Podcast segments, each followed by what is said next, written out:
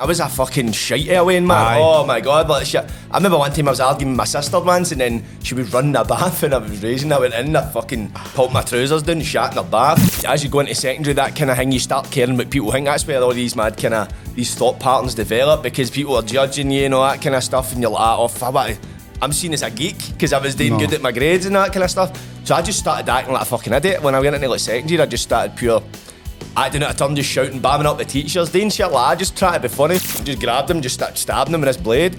But it was weird, it was like I was drunk, so I, I kept, I stabbed him a good few times, but I didn't feel like I was stabbing him. Right, I'm in here for the fucking, I remember getting back to my cell and it was still in Blair House at the time and we were sitting down like that, right, I better get cosy then. I'm in here for the long haul.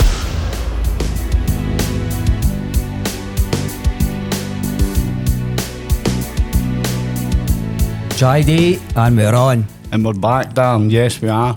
And today we have got Jordan Robertson, Hawaii Fivo. Mere names than Muhammad Ali. I'll tell you. I'll tell I'll you. tell you that Jordan, thank you very much for coming on. cheers Uh, for having us, guys. Obviously, me and Dan are brothers. You just found that out. He's Aye. like, he's look Much- like each other. I know, I know. We're brothers, think- Jordan. I know, I had the And cheek to well, you're- shocked. They look like, like fucking double each other. Uh, and you're this mad TikTok sensation. Aye, I'm, Um, I'm a couple of things. TikTok sensation's probably one of my polite names, aye. But I do, do, do a bit on TikTok, do a podcast, act, done a documentary just there, man. So I just a lot of fucking bragging rights nowadays. I'm just Good. trying to build that ego up, know what I mean? As you do, as you do, Jordan. Listen, me and Dan are brothers, as you know, so we always like to get back to kind of family at the beginning and start your story there. So tell us, what was it like? So, uh, growing up, as far back as I can remember, I've always stayed in Cardonald. I don't know if you know, it's the south side of Glasgow. Yes. It's, uh, it's, it's an alright kind of area. It's it's got a schemy part and it's got see Cardonald, it's full of people that aren't fair there. It's Right. all cunts that have got a bit of money then went and bought a house there, so they're all for different areas. So my dad's for Govan and my ma's for Royston. Right. Fun enough, my dad's family are all Celtic fans and my ma's family are all Rangers And fans. what you? Uh, no, well, at the time I would be what, I'd be a Celtic fan depending who I was staying with. Don't sit in the I- fence. the- Don't the- sit in the fence. no, buddy. I, I, I was parked in the fence. I wasn't sitting there. I didn't have a choice. I, I wasn't, wasn't old enough to have a cognitive decision. Know what I mean? So if you want to stay here tonight, you're wearing the Rangers top. It was, it was bad. Know what I mean? It was bad. It was traumatic. But uh, at one, once upon a time, I was a Celtic fan. I was a Celtic. I went to the games and that Yeah. kind of thing. But I fell away from it. But uh, as I say, getting back far back I can remember, staying in Cardonald. I'm uh, the youngest. I've got a brother and a sister. My brother, fucking. Need to edit this out. I don't know their exact ages. Oh, no. Uh, my That's brother's not in his getting edited. My, my brother's in his forties. My sister's in her, thir- her late thirties. She might be nearly forty. Fuck no, She's not nearly forty. I'll go for the younger bracket. what I Right, mean, I don't want to yes, get my balls yes, kicked. yes. But uh, Safe so, bet. Aye, so I was the youngest. Know what I mean? So it was more like I had an older brother and an older sister, but I basically two mas and two dads. Know what I mean? Mm-hmm, See, 'cause I was the baby of the family. But uh, when I was young, I, my, I used to get called devil child, man. I was a fucking shite away, man. Aye. Oh my god, like shit. I remember one time I was arguing with my sister once, and then she was running a bath, and I was raising. I went in, I fucking pulled my trousers down, shat in her bath. No way, Shit like that. Jordan, I used to way. go missing and all that shit, man. I was a pure ADHD. man. I used to run away from my dad when he came to get us from nursery. He'd be like, I'm not going to get him again. You I'm not a your fucking beast. sister, wait there, you shot your sister's bath. Aye, man. And what big- age was that? Ah, fucking about maybe about three or something, three, four. I was old enough to do a big shite anyway because it was Yeah. a fucking belter. It was like it was like that size, man. It was massive. But sitting with the right, oh, it was a fucking. And see, it was one of ones. That's when I knew it was a fucking weird thing. My mum, like, they, weren't even angry. See that way, they were just kind of. Disgusted that kind of way. It was like they didn't even tell me Yeah. off because like, what the fuck is wrong with this cunt? No way. So I think that was the first sign. I was always different as a a Wayne in that. And uh, I just it was just a typical childhood and that. Uh, the way to stay, my man and dad split up eventually. I don't really remember that. I just remember one minute I was staying in the house, next minute I was staying in a flat, and I thought it was brilliant. Like, yes, I'm in a flat. But uh, my ma obviously like, she took on me and my sister. And she a single ma, so she didn't have much money coming in and that, and food and that, that was quite scarce in the house and that kind of stuff. And my ma was quite overprotective kind of way. She used to worry a lot, man. So she didn't really let me out the house much. Like, I couldn't really just go out and fucking play with Your people. pals. Aye, because I was away in college up there. I think she thought I'd be running about the ring mob. She was just, Just try to look after you, yeah. Exactly, exactly. Looking back, you know what I mean? She'd just been a mom, know what I mean? Exactly. Mm-hmm. So uh, I did. I spent a lot of time in the house, uh, growing up and that kind of stuff. And uh, I just I used to read a lot and that kind of thing. And uh, I, as I started getting into secondary school, I was really good. Doing good grades and that kind of stuff. I was really dedicated. I was a teacher's pet, you could say. Were you? Aye, aye. I For was- being that ADHD way and then being able to sit down and read books, and all Uh, that, that's class. Well, that's the thing. It's because I spent a lot of time in the house, and I just ended up taking a thing for reading. And I think it's like because I'm one of the people. I've got a mad obsessive mindset. So see if I get into something, I'm fucking all into it. So I think in my head, I got into my head at that point, right, doing brilliant at school. So I used to like race people to finish my work first, shit like that. I was doing really good. Then. Uh, and you still like that and now, Jordan? Do you carry that, that your- obsessive uh, mindset. yes, aye, yes. aye, aye, aye. Right. I'm no, no, no fucking really good at doing grades of that anymore. You know what I mean? Fucking, I still read. I still, I've started reading again, man, which is good. But uh, as I went into secondary, I was, you know what it's like. You leave primary, go into secondary, man. All that, see that kind of wee, it child fucking mentality. Everything's Course brilliant and all that. That imagination, that gets knocked out. You know what I mean? Because you're welcome to the real world. So I went in and I did get a bit of a hard time. I went into secondary just because when I left primary, I was playing Yu-Gi-Oh cards and all that shit. That pure wild imagination. Mm-hmm. I thought this is brilliant. And I went into first year, and you know what it's like. You go into secondary, suddenly it's just a different ball game.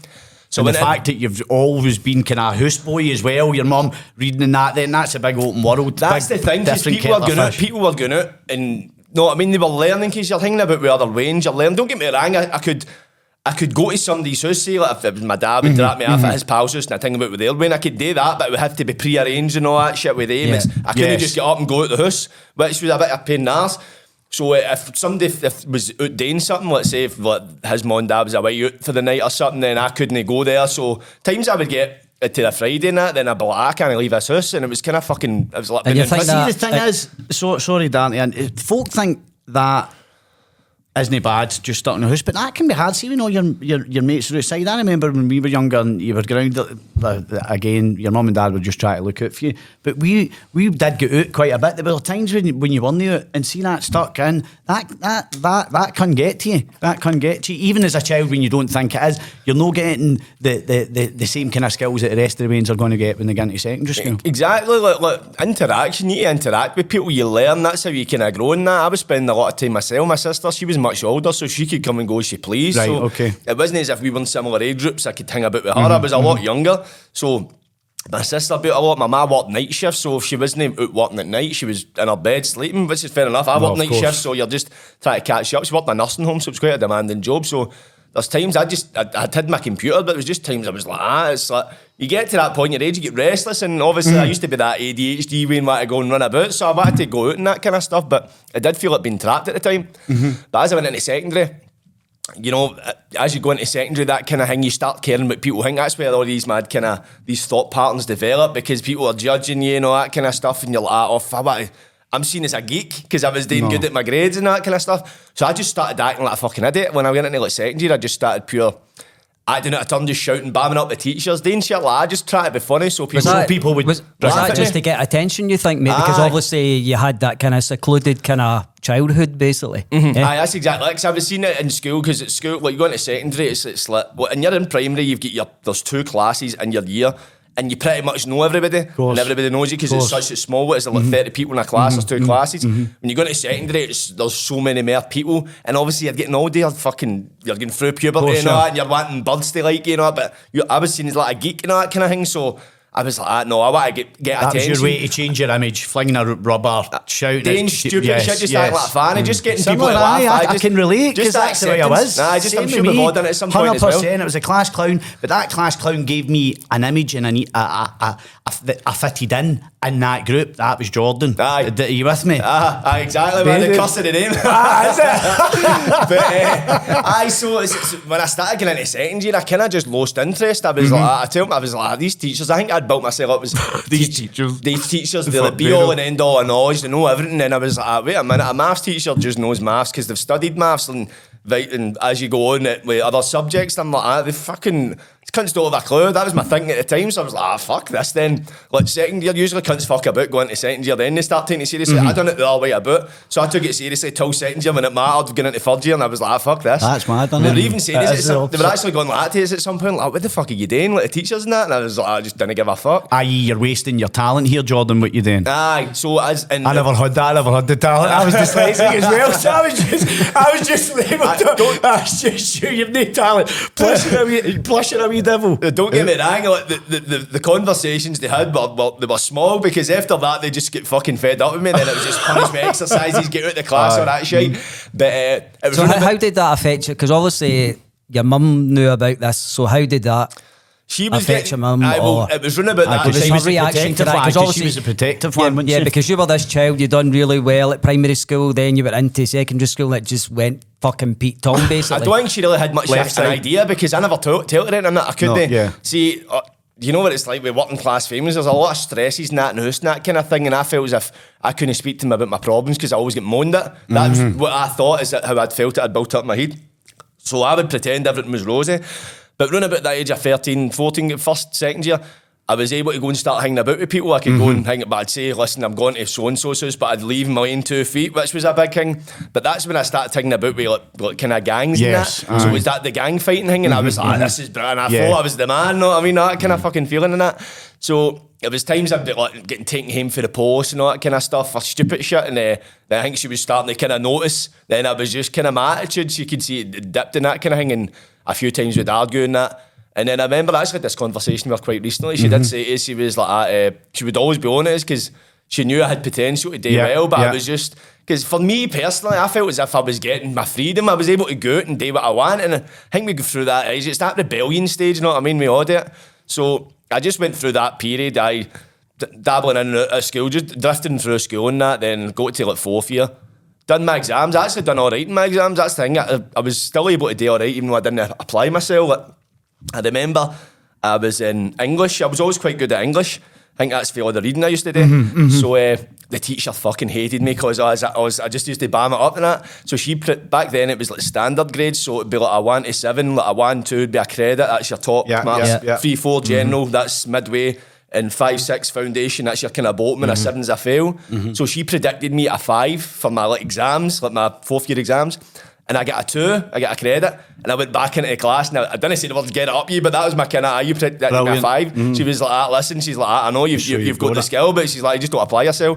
then I came back. Hers was a credit class, so when you went, I think it's when you went in a fifth year or something, or if you went back after the exams, uh, you would get put back into that class if you got a credit mark. So by rights, I should have went in that class. So I was like, I'm going back for fifth year because I, I didn't have a job. I didn't have an idea what Mm-hmm. No, I wanted to do. wanted so to I was like, I'll go back to school. I'll get some laugh. Another year of bamming the teachers up. Obviously, fifth year when it's all serious, people are trying to get like hires and all that kind of stuff. So everybody's knuckled down. Every kid's matured. Yes. I was still pure like, immature.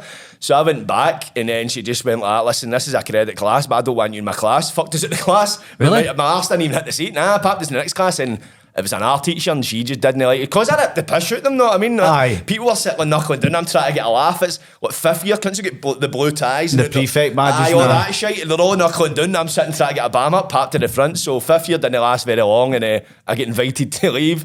Oh, Invited to leave well, I sat down. invite- no, they- they- What, that's- leave, leave, leave the class or leave school? well, they says I was just fucking about, and then the mad there's like a pastoral care teacher. Her name was Mrs. Black. She was like, ah, "Right, we're not basically tolerating this shit. Like, you don't need to be in this school. It's no by law. You can." We can pop you out, know what I mean? We don't have to go through a procedure. Mm-hmm. And she says, but and she worded it in that way, like, oh, if you leave, uh, you're actually making the decision to leave if uh, you decide. See that by just Aye, putting it on me? yeah. That obviously. Yeah. all, that, all that. So I end up just fucking patching it, and then she's like, ah, phone my ma saying, right, he's, he's made his decision, he's uh, left the school and all No, I that shit, man. pushed, So that was me, but I was like, right, turned 16. And that way, you turn 16, you're like, "Ah, you can't tell me what to do. I'm fucking 16. Well, I'll no, do what I want. Aye, so that was me going about out. And it was running about that time. I didn't really drink. During my teenage years, I drank once when I was like 14. And uh, it was like a two litre of pulse cider. That's what it was. Fucking horrible. I drank it. I was mad with it. I was steaming. I can't remember anything. It was like, never again. That's that's Yeah. what I was like at the beginning. I used to I used to get the cider when we're talking and Everyone pour it out in starts in the Cadona, I was cider. steaming, Aye. but just to fit in. Aye. But then that soon the drinks get a wee I did, aye. pull, pulled it out and came back. Yes, That's what I used to do. That's, it. that's where the fucking the good acting And they all fucking used to skills do. come from, you know what I mean? Aye, For- everybody in the gang used to then keep an eye on me. Like my mates, where's he going to the toilet? Mate, you pulling that out? No, no, no. I got to help you if you get caught pulling your booze out at that age, man. Fucking that- hell. So you weren't really a drinker until that, right? Nah, no at all, man. And so I used to when I But was see the people you, you were you were running about with, Uh-huh. were they drinking? well when I got to like f- into fifteen and that, like, they were they were starting to drink, Right, and I didn't drink because And you were refusing? Aye. Yeah. And I was kind of seen as a mad weirdo. Yeah. Because I never drank. Maybe I was a bit of a weirdo in fucking other aspects, but with that, I just didn't drink. I just, because I had that one experience, I was like, never again. Mm-hmm. Then I can't remember, I think it was about 15, and I just thought one week I was like, I know what, I had some money, and I was like, ah, fuck, I'm just going to get a booze. It was like a Sunday, it was pure pish in the rain. There was, there was no. funny how you remember no- all the details. I, I know what I remember because there was no motivational fact. It wasn't a sunny day. There wasn't No. all sorts of cunts out. I had made the plan on like a Wednesday. I was like, fuck it, this weekend, and I went out on the Sunday. I think. I think I might have went a Celtic game on Saturday and I never used to go after that because I had to be home for nine and all that shit. So I was 15 at this point. So uh, I went and chat my pal and got a fucking bottle of Buckfast. And I remember drinking it and I was just drinking that full time, like that fucking, right. It was like, see, waiting on it, just me going that mad, pure steaming wine on it. And then cunts like, you better not end up paralytic. I'm like, oh, I'll be one of the paralytic cunts because I didn't know me mad, mate, because I've been mad with Yeah, once. why? Yeah. And the one time I was all out of camp. But uh, I drank that and then we just, and I just, I felt that way. I was able to come out my shell more. Right. I was able to mm-hmm. be funny, hit out with patter before I was dead quite, like, I don't know, reserved in that mm-hmm. kind of sense. I felt as if I could be myself more, mm-hmm. or maybe be what I thought I was being myself. So I was kicking about and then getting a laugh, and then people, I was connecting with people there, So the people hanging about with were starting to like me more because I was maybe coming out my shell a bit more. I was being mm-hmm. more relaxed, Yeah. I was a bit more uptight before. So for then, I just started getting a drink and that.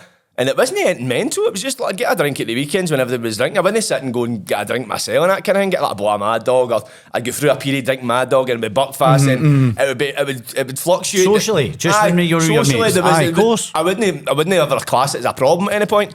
Then, uh, I was about 17, I was, do- I was doing this, just floating through life, just a fucking pure waste. I wasn't even signing on or nothing, didn't have a job, I was just sitting fucking staying with my ma, she was on my case about getting a job and that. And I was just like, ah, fuck you. In my head, know what I mean? I was like, that way rebelling. Of course. Like, you know what I mean? You're at that age of left school, you're like, well, I've left school, I've just done all that, I should be able to sit And I jump about with the best boys about here, so they know the best. Aye. It's all that. Aye, you know, you know Yes, everything at that Know age. everything. Aye, I know. So you're like, I was like, ah, fuck off and that. And then uh, I started kind of seeing this lassie and that's, it kind of went a bit tits up. That's another thing. See, when I start fucking getting into birds, see if I especially if I like a bird, mm-hmm. if I'm into her, uh-huh. I obsess her. Not in a weird way, just I can't stop thinking about her and all that shit. Then if I end up arguing, my fucking head's fried and all that shit, and it just ends up one of one. So I end up seeing this lassie and she was toxic as fuck. Her head was fucking, aye, she's got like fucking three Wednesday, five guys. It's fucked. Right. It's mental, right? And none of them's yours, Jordan. None of them's yours. Nah, nah, thank fuck. Fucking so that scene her kind of on and off, and then I, as time went on, she was just a pure heat fucking that, and then I ended up in a, a relationship, and I quote unquote that because at the time we were, at, we were in a relationship together. And you're still roughly about 17, 18 at this point. 17, yes, 17, yes. man. So that was after the toxic one. This is one that you're thinking. No, this is the same one. Right, no, yeah. this is the same Right, one. right, Aye, so, this- right. so I end up in a fucking relationship with this daft bastard. So I- I'm obviously the daft bastard, right? So I end up what I thought was a relationship and that kind of thing. Then I remember one night uh, I was at a party and I was with a couple of my pals. I was hanging about boys that are a, few bit older. And she was just starting this shit. See, she would just start. See, whenever I was being nice to her, I try to, well, obviously be what I thought was a boyfriend to her. She would rip the piss us, but if I patched her, she would come chasing us. Do you see that way? That Aye. pure cat and mouse thing. And I remember this night she was just pure geeny shit. And then uh, fucking, I was at a party and I was with my pal and uh, his bud at the time, which was this lassie I was seeing sister. So I must explain that right. You Yes, that right, right? yes, just, yes. just, just because there was a couple of fucking Hingleys descriptions flung in there. I wasn't sure if it was confusing. But uh, so we're at this party, everything's brand new. And uh, I end up getting back in a taxi with my pal and his bird, uh, the last was seeing sister. Sister. We're getting back to her house and uh, this last was seeing, she's messages like uh, there was this guy at this party and uh, he told her that I was firing into her sister, which was my pal's bird. I'm mad with it, and this was the one of the first nights I'd ever took gear. But also, this was because on the. I, well, when I was about 16, I just started taking eckies. Mm-hmm. I loved a good eckie. Like, I mean, a wee white off I used to love an eckie. Loving Mate, I remember- everybody. I remember, I loving everybody. If I annoyed you tonight, mate, just tell us all that shit, man. Loving it. I hug, hugging cunts, hugging myself and that, man. But it was fucking. eh, I never touched gear of that. I remember a couple of older. I remember taking a line of geared ones with like, a few older ones when I was like, taking eckies. I was like, that's shit. That's no. I was the same, by the way, my first level line. I remember it, uh, uh, uh, and and that's what I thought. I said, "This uh, all the money for that." Ah, crap, man. Aye, because you're used to that buzz, uh, uh, the ecky buzz. ecstasy coming on, coming for your toes up. Where aye, I was, I was similar to you just when you said that, Aye, there, so the first time I took I wish it. I'd fucking kept it that Oh. I know, I know. Like, every cunt says that. No cunt enjoys their first line. It's fucking, it's mental, man. But uh, I so the first time I took it was obviously it was during the wee Eki period, man, and I took it. I was like, that's fucking nothing, know what I mean? Mm-hmm. But then I was at this party, obviously I wasn't taking Ekis, and a guy offered Zali in the toilet, and I was like, use it, and he gave me a fiver. It was back when it was the crumpled note fiver, so you know the plastic ones you get nowadays. The Blood po- on- the yeah. blood on- fivers. blood on the head. This is a council fiver, I have blood for fucking like the 80s or something. Pure bits all ripped and all that shit, you're trying to know it, and it's like a fucking that Oh, handkerchief, been there, man. been there. Aye, so sitting like that and took it, then uh, as I say, we went back to this house and she's messed me. Listen, this guy's at this party. He's came back to this house because she was sitting with this guy's sister. So this guy came back and said that I was filing into her sister. So I was like, ah, right. And I says to her sister, as I was there, she's like, what the fuck's you talking about? And I've tried to phone her and she's uh, fucking like, I don't care all that shit and all that, hanging up the phone. And I was like, ah, right, I'm fucking doing that, cunt. So I used to carry a, a blade on us a lot back at the time. Why, why, mate? Why, why were you at that time you were carrying ne- a, a knife? Knives, intention- innit? ne- The- the- ne- the intention intention of of stabbing. it was just- just, Yeah. a- just a, I've got a blade. It's like wearing a nice watch. That a social thing like as if Yeah. oh, he's got a blade, I he's get got it. an inferiority Was that when you left school or was that even before 18. No, you it was, left uh, school? after after I left school. So after I left school, and obviously it's the gang fight and that kind of thing. I actually get done with a knife uh, long before that. We went for a gang fight. It was fucking had a situation. I was meant to be going to the Dominican Republic with my ma, my bra, his missus and that, right? And the day before that, I went down. Uh, it was Penilee I was kicking about, so that's on the south side as well. And I went down and like, oh, let's go for a fucking gang fight. And I'm uh-huh. like, moan. And it. cunts have been holding out like blades and shit. I've got Dabbing mad kitchen knife. Yeah. And mm-hmm. I've wrapped a fracky around my head. And we went up and it's just the daft ones chasing up down the top of the hill. That was what it was Pose and back pulled down the corner. Mm-hmm. And I've fucking like, fuck, I've I had this big fucking tracky tied around my head. So they've seen me, I'm six foot, every cunt else about five foot something. So they've seen me post, started gunning for me. I've got the boot down, I've flung this like ki- kitchen knife thing in a hedge, it's bounced off the hedge, hit the gun. it. And I've ran right round a corner, and then they've just pulled up, chased us, ca- uh, captured us, fucking flung us in the back of the motor. Then uh, the Kiwana Cotters came back, and because they said they seen us fling something away, but uh, my pal had a lockback and he threw it in like a garden. So the police went away and they found this lot back and they were like, ah, he flung, flung this away. And I was like, ah, it wasn't me flung it away, being serious, because I'd flung another Ah, blade yes, away. yeah. I had the cheek to feel sorry for myself. So I get That's jail. still my life. I- I- My, mine's is earlier. I know. this is an injustice. Free the, free the Cardonald One. But uh, Search for, for fingerprints. Do you want to find my... Tell your friends, you'll find something else's Yeah. prints on it. So uh, I get taken to court the next day, but the next, I, I wasn't able to get. I didn't want to like, fucking get them to phone my ma that because I was like, oh, fuck, I've got the jail. But they were looking for us the next day because I was meant to be on this flight. Had no idea where I was. So I ended up getting popped in a curfew at that point, and uh, that was around about the time I started seeing that mad lassie. So that ended up the way I, I had a pure victim complex, see, obviously that way my mum didn't let us out and that kind of stuff, and uh, I built up my head and oh the world's against Yeah. me, this pure negative mindset. So I had a cheek to feel sorry for myself because I got caught with somebody else's blade. so I was I, I don't deserve to be on this curfew, so I never stuck to it. Right, okay. So obviously after a few bail breaches, I ended up getting remanded for the first time. I done a Was that Polmont? Aye, Polmont, seventeen day remand. I done because I get remanded like uh, it was like seventeen What days. wing were you in? Uh, I was in Iona One, so it was it was a remand hall. Yeah. But uh, I was in there, and it was like I get remanded because it was like I had a trial date. So uh, this was like 17 days before my trial date. So I just went Larry, you're remand you to the trial. But I, I, I had a cheek to take it through trial and everything, man. I was like, I wasn't fucking mine and all that. Sitting in the dock, like, whose blade was it in? I was like, I'm not fucking grass, shit like that. But uh, Mad. aye, it was my first kind of uh, blade and that. But I, that was a, a mad experience. Just got to Polmont for the first time because I'd watched Boys Behind Bars and all that, and and I'd heard about it, but actually being there, I'm like, fuck, I'm actually in fucking Polmont. And you don't Yeah. feel. I remember the first time uh, I was like, I went into the jail, and you don't feel as if you bel- belong there. Nah. Especially a boy like you. that, Like I'm saying, that this isn't. I'm no. This is me. I realise now that I don't fit into this life. Well, well. Uh, aye, aye, I realise it because I think but it's realised that. the- But you did that honestly. Did when when when, when you get you think, God, I I run about and all this, but this isn't for me. This is this isn't my my, my life. These to be people are honest, like me. to be honest, I actually kind of liked some of it because What? Uh, well, I get that. Go Right, tell so me. see, because I always imagine, no, it was like, uh, see, like, you imagine going to jail, it's full of hardened fucking criminals Yeah. and that. Just there was boys at tou- school, I, just I, like get dubbed- I get, first I get year dubbed up on. by a boy for Royston, his name was Sean Cregan, and his ma was, his auntie, sorry, was pals with my ma, 'cause my ma was Faye Royston, and he was pure brand new, he was my age, just heavy sound, and I was like, ah, right, there's cunts in here that are just like me, or just heavy sound, then, you did, obviously, if you heard that a Windy Warrior?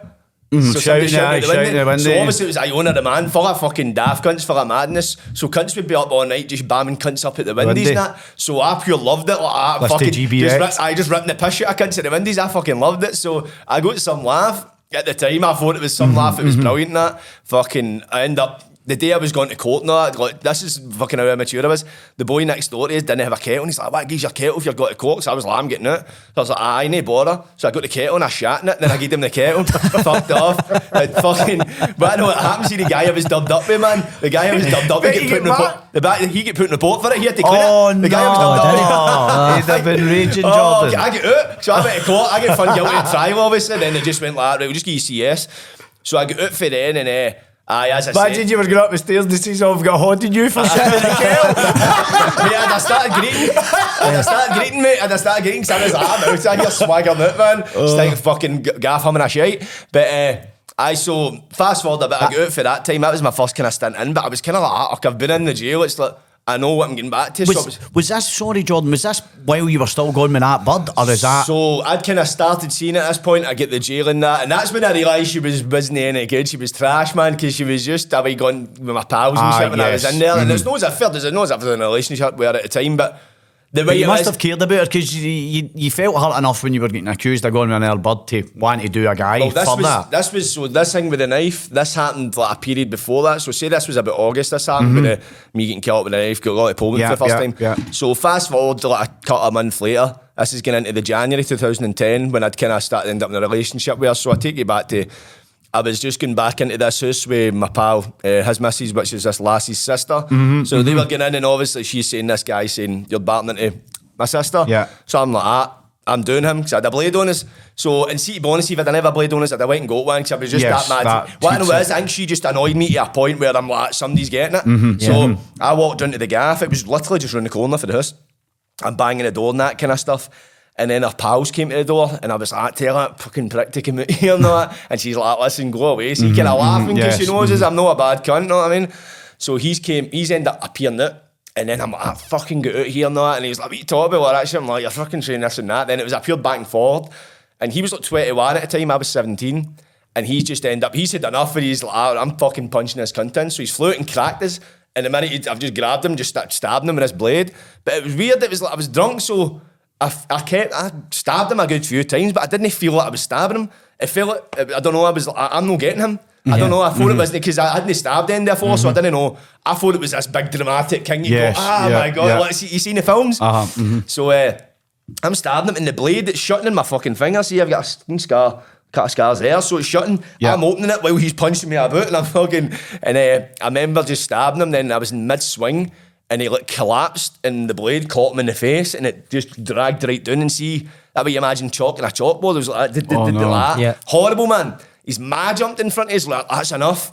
And I've kind of like, looked at my hands covered in blood. I had a blade in my hand, and then the pal that was at the door saying, "Listen, go away." She's like, "You just stab him." She started greeting. I'm I'm out of here. Mm-hmm. Fucked off around the corner, ditched the blade in our garden, and back up to the house, washed my hands, and just get mad with it. Didn't think okay, anything of it. Then Mm-hmm. And what happened after that? So the Blassie, I was in the relationship at the time, she's phoned us, like, what the fuck did you do that for? And I was like, ah, he said I was violent to your sister. And she was like, ah, he was kidding on. Like, ah, I knew that. And I was like, ah, you kidding us on? Fuck's sake. So she'd made it out as if he was being serious and made to me, but he was actually kidding on. So I went down the cunt for nothing. So uh, I just went back in that cunt's a lot, what the fuck? But cunts just, we just got on with it, know I mean? I didn't really take it seriously at the time. Then uh, I went home and I remember waking up the next day and I was trying to convince myself, ah, I just fucking stabbed the cunt as if it was like a pure a, a, hmm. a pride thing. But it seemed hmm. deep down I was like, ah, what the fuck did I do that for? It was like, see that way I was just trying to hmm. make it look back then Yes. in that mindset. You think it was brilliant. You try to put your mind in with your pals, however, you're in their house and you've still got this young boy that doesn't want to be doing fucking shit like that deep down. Aye. That isn't you. Aye, definitely. And uh, it's, you're trying to, I'm with you. I Because you understand. think you hear stories, oh, this cunt's a mad bastard, he's done this and that, and you're thinking, I'm thinking, well, I've done that. But at the mm-hmm. same time, I know I was sitting kind of like, badge. I was, I was just trying, I was keeping myself on. And a few days later, the cotters came through the door. I jailed us, man. The charge Did you get fully, fully committed I that? charged with Mhm. a attempt Attempted murder, 17, eh? Then, uh, Wow. Let's take that back, by the way. So you're 17, right? You're in a cell. You get the knock on the door. Listen, you realise, fuck, I'm in here for attempt murder. Mm-hmm.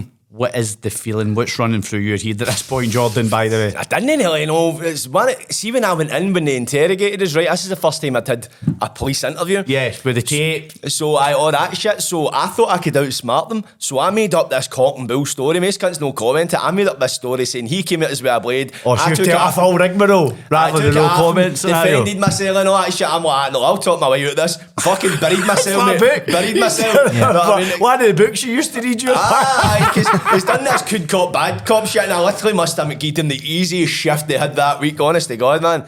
So I, I get charged with it, get remanded. Cause of my previous with that knife back in August, of course, like, yeah, bail, no the bail, book at you. Yeah. no bail. So I went back up to Polmont, and I was kind of like, and uh, at this point, they'd, uh, all the under 18s had moved into Blair House, so this was a kind of under 18 hall. So I moved into there, and I was like, ah, right, I take murder, but it never really, I don't know the seriousness, it never sunk in. I was like, I'll get maybe a year or two at this, uh, two year or something. Like, that's what I was like, my thinking at the time. Then uh, fast forward, obviously that lassie that I was seeing, she'd fucked off. She ended up getting pregnant in our cunt before I even get fucking up, got my indictment, know what I mean? she didn't fuck about. But She did it. nah, did she fuck, man? She was up the duff before my fucking court papers were up, man. It was mental. So, uh, but I'd kind of like, ah, right, I just thought, fuck it. It never really affected me that much because I think I just thought, I've got much more fucking bigger fucking fish to deal with, you know what I mean? So uh, when it was going to court, uh, I went to the High Court. So at that point, I got a QC, and they were explaining Judge the process. Yeah. Aye, so I was it was a, a big, quite a, a serious case, and he was like, right, the QC, his name was Tommy Ross. He came and seen, he's like, right, what do you expect? What do you think you'll get for this? I was like, "Ah, maybe about fucking two, three, four year, maybe. And he's like, I'll be honest with you, mate. He's like, you're looking at about a six or a seven, fucking Wow. bottom. And I was like, that's when I kind of went, fuck. That's when I kind of realised I was like, I'm fucked here. So, as I'd said, I'd, I'd a lot of statements. I'd been stuck in left, right, and centre, and plus I'd stuck my cell in. So, Yeah. so like, he's like, "Ah, trials no looking good. So when it came back, they dropped it to an assault with severe injury, permanent disfigurement, and danger of life, which is basically Did that get dropped to a summary then, or was it still no, high no, no, court? no. It was still high court. Right. The only reason, see, when attempt murder, they need to prove you tried to murder somebody. Right. Whereas assault with severe permanent disfigurement, danger of life, it's Got you. basically the Mhm. next step. Down. The It's just step as down, bad as right. a, Yes, a, a yes, attempt yes. murder. So I went up and I just uh, ended up pleading to it. And uh, when I went up and get sentenced, it was the day after I turned 18. So it was the 10th of June I turned uh, 18 the 9th. And I went up and I got four and a half year. So I four and a half year with a, uh, a two year extended. So basically I would four and a half year, I would do three year at it. Then rather than being out in licence for a year and a half, I was out in licence for three and a half year. Right. So I got that and I was kind of right. And see, because I'd been on the man for five months, I kind of, I was kind of glad to get it done because by that point I built it up, right, I could be getting a seven here, I could be getting this. So when 4 and a half, the, the QC kind of prepared us for it. So, so the listeners know when when you go, so when you've done your five months remand, Uh-huh. and then you, does that get taken off your sentence then? It gets backdated, so rather than so say I get four and a half a year in June or July, sorry, it was July. So uh, uh, was it six months? Uh, it was June. Sorry, right. I'll say it again. So when I get sentenced in June, I pled to it in May. So it was uh, June the tenth. So I'd been on remand for five months. So basically, the sentence started for the January for when I first get remanded. Yeah. So the tenth of January was the date they were classing it. So that's you get your back Yeah, date. sorry, I've got it now, So my lib date was uh, 10th of January 2013. So when I went back, I was kind of like, right, I'm in here for the fucking. I remember getting back to my cell and it was still in Blair House at the time, and we were sitting down like, right, I better get cosy then. I'm in here for the long haul. It's like, Wow. Back then, 2010, 10, then like in 2013, it was an odd number to say because it, it's like, no, no, if you're talking about 2026, you're like, you don't think about it, it's not on your peripheral vision. Back then, I just, I couldn't really see it. So a week later, I turned, eight, I, I turned 18 by that point. So a week later, they fired us up to the over 18s all. So that was Iona Free. That's where all the long termers were. That's like all the lifers boys. and that were. Mhm, Aye, the yeah. big boys all and that. So I went up there, and that's when I my sentence really kind of began. And uh, I, I still had that kind of young guy mentality on, see that immaturity I talk about, and that kind of stuff. And that's where it get kind of ironed out me because that's like your way older cunts that are doing longer sentences. They can't be asked for that No. shit. Yeah. And uh, I, I say I, I take a lot for being in there, man, because I did learn a lot about maturing and just fucking life and shit like that. Aye, know what I mean? life skills. Mm. Because if you're in your group of people you're hanging about for the scheme, they only know what really what's. Like they've only learned what's going on about them. Like these are people from all different walks of life and that. Obviously, you get the screws and that. You've got many opportunities to kind of grow if you choose them. So I remember just been sitting at one point. I was like, ah, right, I've got enough few year in here. I was like, ah, right, I may as well fucking just hammer the gym and have something to show for it. I wanted to go out and be massive because people weren't going to see us for a few years. We've gone back to I want people to see me. ego Yeah. The ego, the Yeah. ego. So I, I credit myself with that because, as I say, I had a pure negative mindset back then. But I'm thinking, well, that was quite a positive way to look at things. Like I'm not going to waste this time in here. I'm going to at least get something at it. So I started pure just smashing the gym, man. Hitting the gym. Uh, worked in a couple of mad jobs. I worked in. Uh, I got a job in like the plumbers. It was like we plumbers work party and that. Fannied a bit in there. I got a job in the barbers. I cut hair for a bit. Aye. Were you? Ah, I cut hair for a bit, man. Aye, it was fucking. I, I enjoyed that because I wanted to be the Nicky Clarke of Polmont. Know what I mean? I, I was like, I was guys, I. I was shite. Say Right? Oh, I was shite. You never sat in the shock and show, did you? No, oh, I, I, gi- that cunt a haircut, man, saying cracked him, but that's God. Aye, man, it fucking is something. It was a mad right. So I went up, I was shite at cutting hair at first, right, and then. The very first guy I got, I get a haircut It was a guy for governor, and uh, it was like, and he was, sees I was cutting his hair, I didn't have a clue what I was doing, and uh, as I, I've fucking as it been going on, he's telling me he's like, oh, I just got my ID and that. My man and that just get their ID sorted. I've not seen them since I've been in. My man with me, bro, and I'm fucking this cunt's hair up. And I'm like, ah, shit. I've had to get the barber to come out and fix it and that, man, and I felt terrible. So as time went on, I eventually got better. And I'm like, ah, cunts are gonna be queuing up waiting for me Waiting to cut their you. hair. And they eventually did, which became a pain in the ass because I was like, this is brutal because you're not getting paid any extra. You're just getting paid Yeah. seven quid a week. You know what I mean? So for imagine if you've got a barber that's They're his all day. Nicky Clarke So, aye, so, one, so one day this guy came in and I was cutting his hair and that. And uh, I'm like, where are you from and all that stuff? And he's like, I'm from Hamilton and that. And I'm like, do you know what? so and so for Hamilton? So I used to go to the gym if I'm in my hall with a couple of boys for Hamilton. And he says, ah, know one of the boys. He's like, I'm actually in. I fucking battered his uh, nephew with a golf club. I remember this boy talking about it. I was like, all right. And I'm cutting his hair. Then I started that ego thing coming in. I was like, am I going to. I can't get back to this hall and go and do a workout with him if I've just cut this guy's hair. Let's not. I, I just something in me. I was like, ah, nah, I had to. I felt I, had, I had to act. So, but I'd been gaining my haircut, been all right with him. So I was like, right, I need to do something here. Something. This is going on in my head whilst I'm cutting his hair. So I'm like, ah, right, what the fuck do I do? And then I was kind of like, I'm going to punch him. And I'm like, ah, right. So I'm cutting his hair. So as I'm cutting his hair, I've started kind of getting wee digs in at him. So you kind of prepare him. Just to, Yeah. I'm trying to build myself up to doing it. So I'm kind of trying to get a bit cheeky with him. whilst I'm cutting his hair. So I eventually finished cutting his hair. Then I was like, ah, right, me and mate, I've got some shampoo for you, banging shampoo and all that. So he's walked in, his hair's soaking wet he's washing his hair. And I've shouted him in the toilet. The toilet's a fucking bottle. This is the, the width of the toilet. Imagine that's the toilet pan there, that's the door. So I've shouted him into this toilet and he's like, ah, pure buzzing with his haircut. I've just turned around, went bang and cracked him. And it was like, I've never seen somebody look more fucking shocked in my life. I was shocked. And, and then all the cunts that were cutting hair all stopped and were looking. And then he's kind of like that and walked out and tried to run out the barbers and all that, man. And aye, and he fucking the screws. Like, what the fuck's going on, that man? But uh, that never came yet. But at the time, it was They like, still let you cut hair after it? Ah, the cunt's haircut was a belter, I know what I mean? I gave him a pure good haircut and punched him. He must have been like that, what I mean? Fabian, yeah, I can't attack next time, I mean? but I, I think I get sacked for like a week and then broke back because, as I said, I was a Nicky Clarke of Polmont, man. You can't sack the talent. Yeah. Yeah. But uh, eventually I get sick of cutting hair then. I got a job working in like the pass, so in the hall it's called the pass man. You go opened up all day, you get to serve the dinner, so you get all the extras, all that shit. Now I, I was liking that, man. So I got that. Actually, it was a funny story with that as well. So the boy I was talking about for Hamilton Hospitality, he was on the pass, right? So he'd a phone. And uh, he also had roids, steroids. So I was into the gym at this point. I was like, ah, right, I better get one of these roids and that. So he's like, right, I'll give him for how much? So I had no money to my name. So obviously in the jail phone, you can't speak about this shit because they listen to Yes. the calls. So he's like, I'll give you a shot of the, of the phone if you want to go and get a hold of somebody. So you'd get nights you would have rec, which is recreation. So obviously be opened up for pool and all that kind of stuff. So we'd only get it every second night. But see, because it was a long term hall, they give you a bit more privileges in our hall. So on the nights you didn't have rec, you could get somebody in that was on your side into your room for, mm-hmm, for the mm-hmm. period the duration of I'm rec. with you, I've Yeah. got you. So one of his pals is a few doors down for us, the boy for Hamilton. So uh, his pal had his phone. He's like, "Ah, right, used to just get a dub up and he can you can use the phone. So I've got it and I'm phoning my mum asking for money for fucking steroids and that. She's like, what, fuck off. That was the bolt and that. But he's ended up fucking, I'm, I'm phoning cunts pure like that. I was like 18 at the time, so I'm like, ah, I'm sitting in the jail on a phone and all. that. As if I'm the boy. it again, I've got a shot of somebody else's phone, act like I'm the kid, you know what I mean? so he's ended up just going like that, right? The, the boy whose phone it was, he's like, all right, just you keep that in there the night and I'll get it off you tomorrow. Something like that sound. So the next day, fucking, well, I was meant to be doing, see, you would do programs in there. So, uh, see, you, when you're doing a long term sentence, you can apply for parole. So a long term sentence back then, four and a half year, you would do two thirds, which is three year. Right. But you can apply for parole and get out halfway through your sentence. In order to do that, you need to complete like uh, offending related programs. So basically, like, they look at your offend behaviour and you need to, they work to address it. In order to just to show you Class work, IE, in with Yeah. people, yes. Aye, the, that kind the, of stuff. The right? course work and stuff. So yeah, I was doing one called Constructs at the time, Right. which is decision making courses, right? So I was meant to be going to that in the morning. Never got open for it, and I hit the intercom. I was like, "Ah, "What's going on with this?" And uh, the lad, oh, the route, the route, basically, taking doing it. It's no running now. We don't know what's going on. And I was like, "Ah, "This is fishy as fuck." and then I'm going sure. I heard. I was like, ah, "I thought I could hear like dogs walking." I was like, "Ah, shit! They've got the dogs out."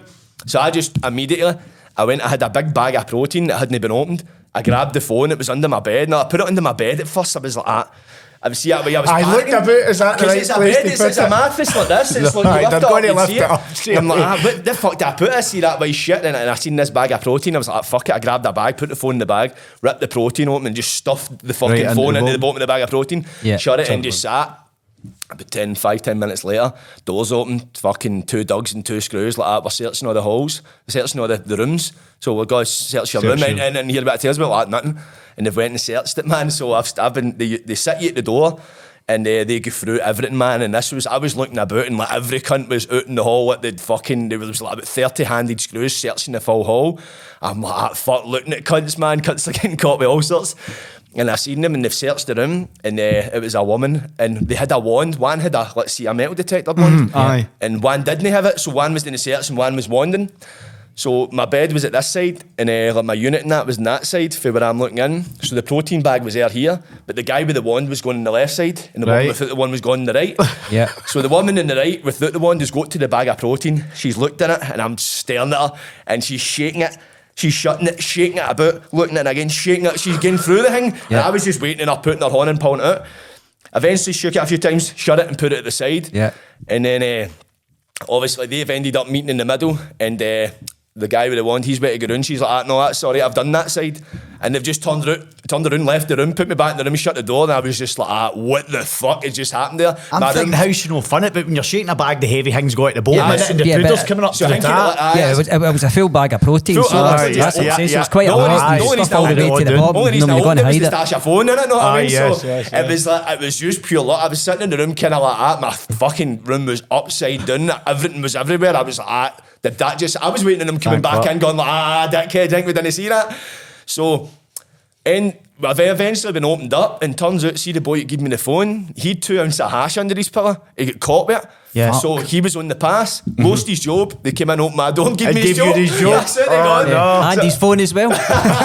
Imagine you'd been caught with his phone. Oh no, He'd man. been caught in it So. I was actually at this point in my sentence. So I had I was waiting to get my low cat. So it's like a, a uh, you, you, when you get sentenced, you're a high cat. Mm-hmm. So your uh, high category is like basically deemed a high risk. So when you get your low cat, you can go to like a more like privileged hall.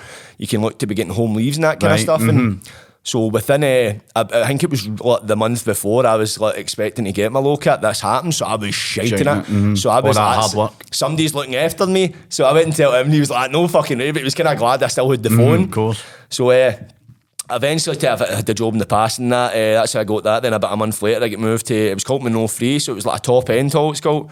So I get moved over there, and for then on, like, it starts your pre- uh, preparation for release kind of thing. So I ended up getting a job in the gym, which was like a kind of privileged job.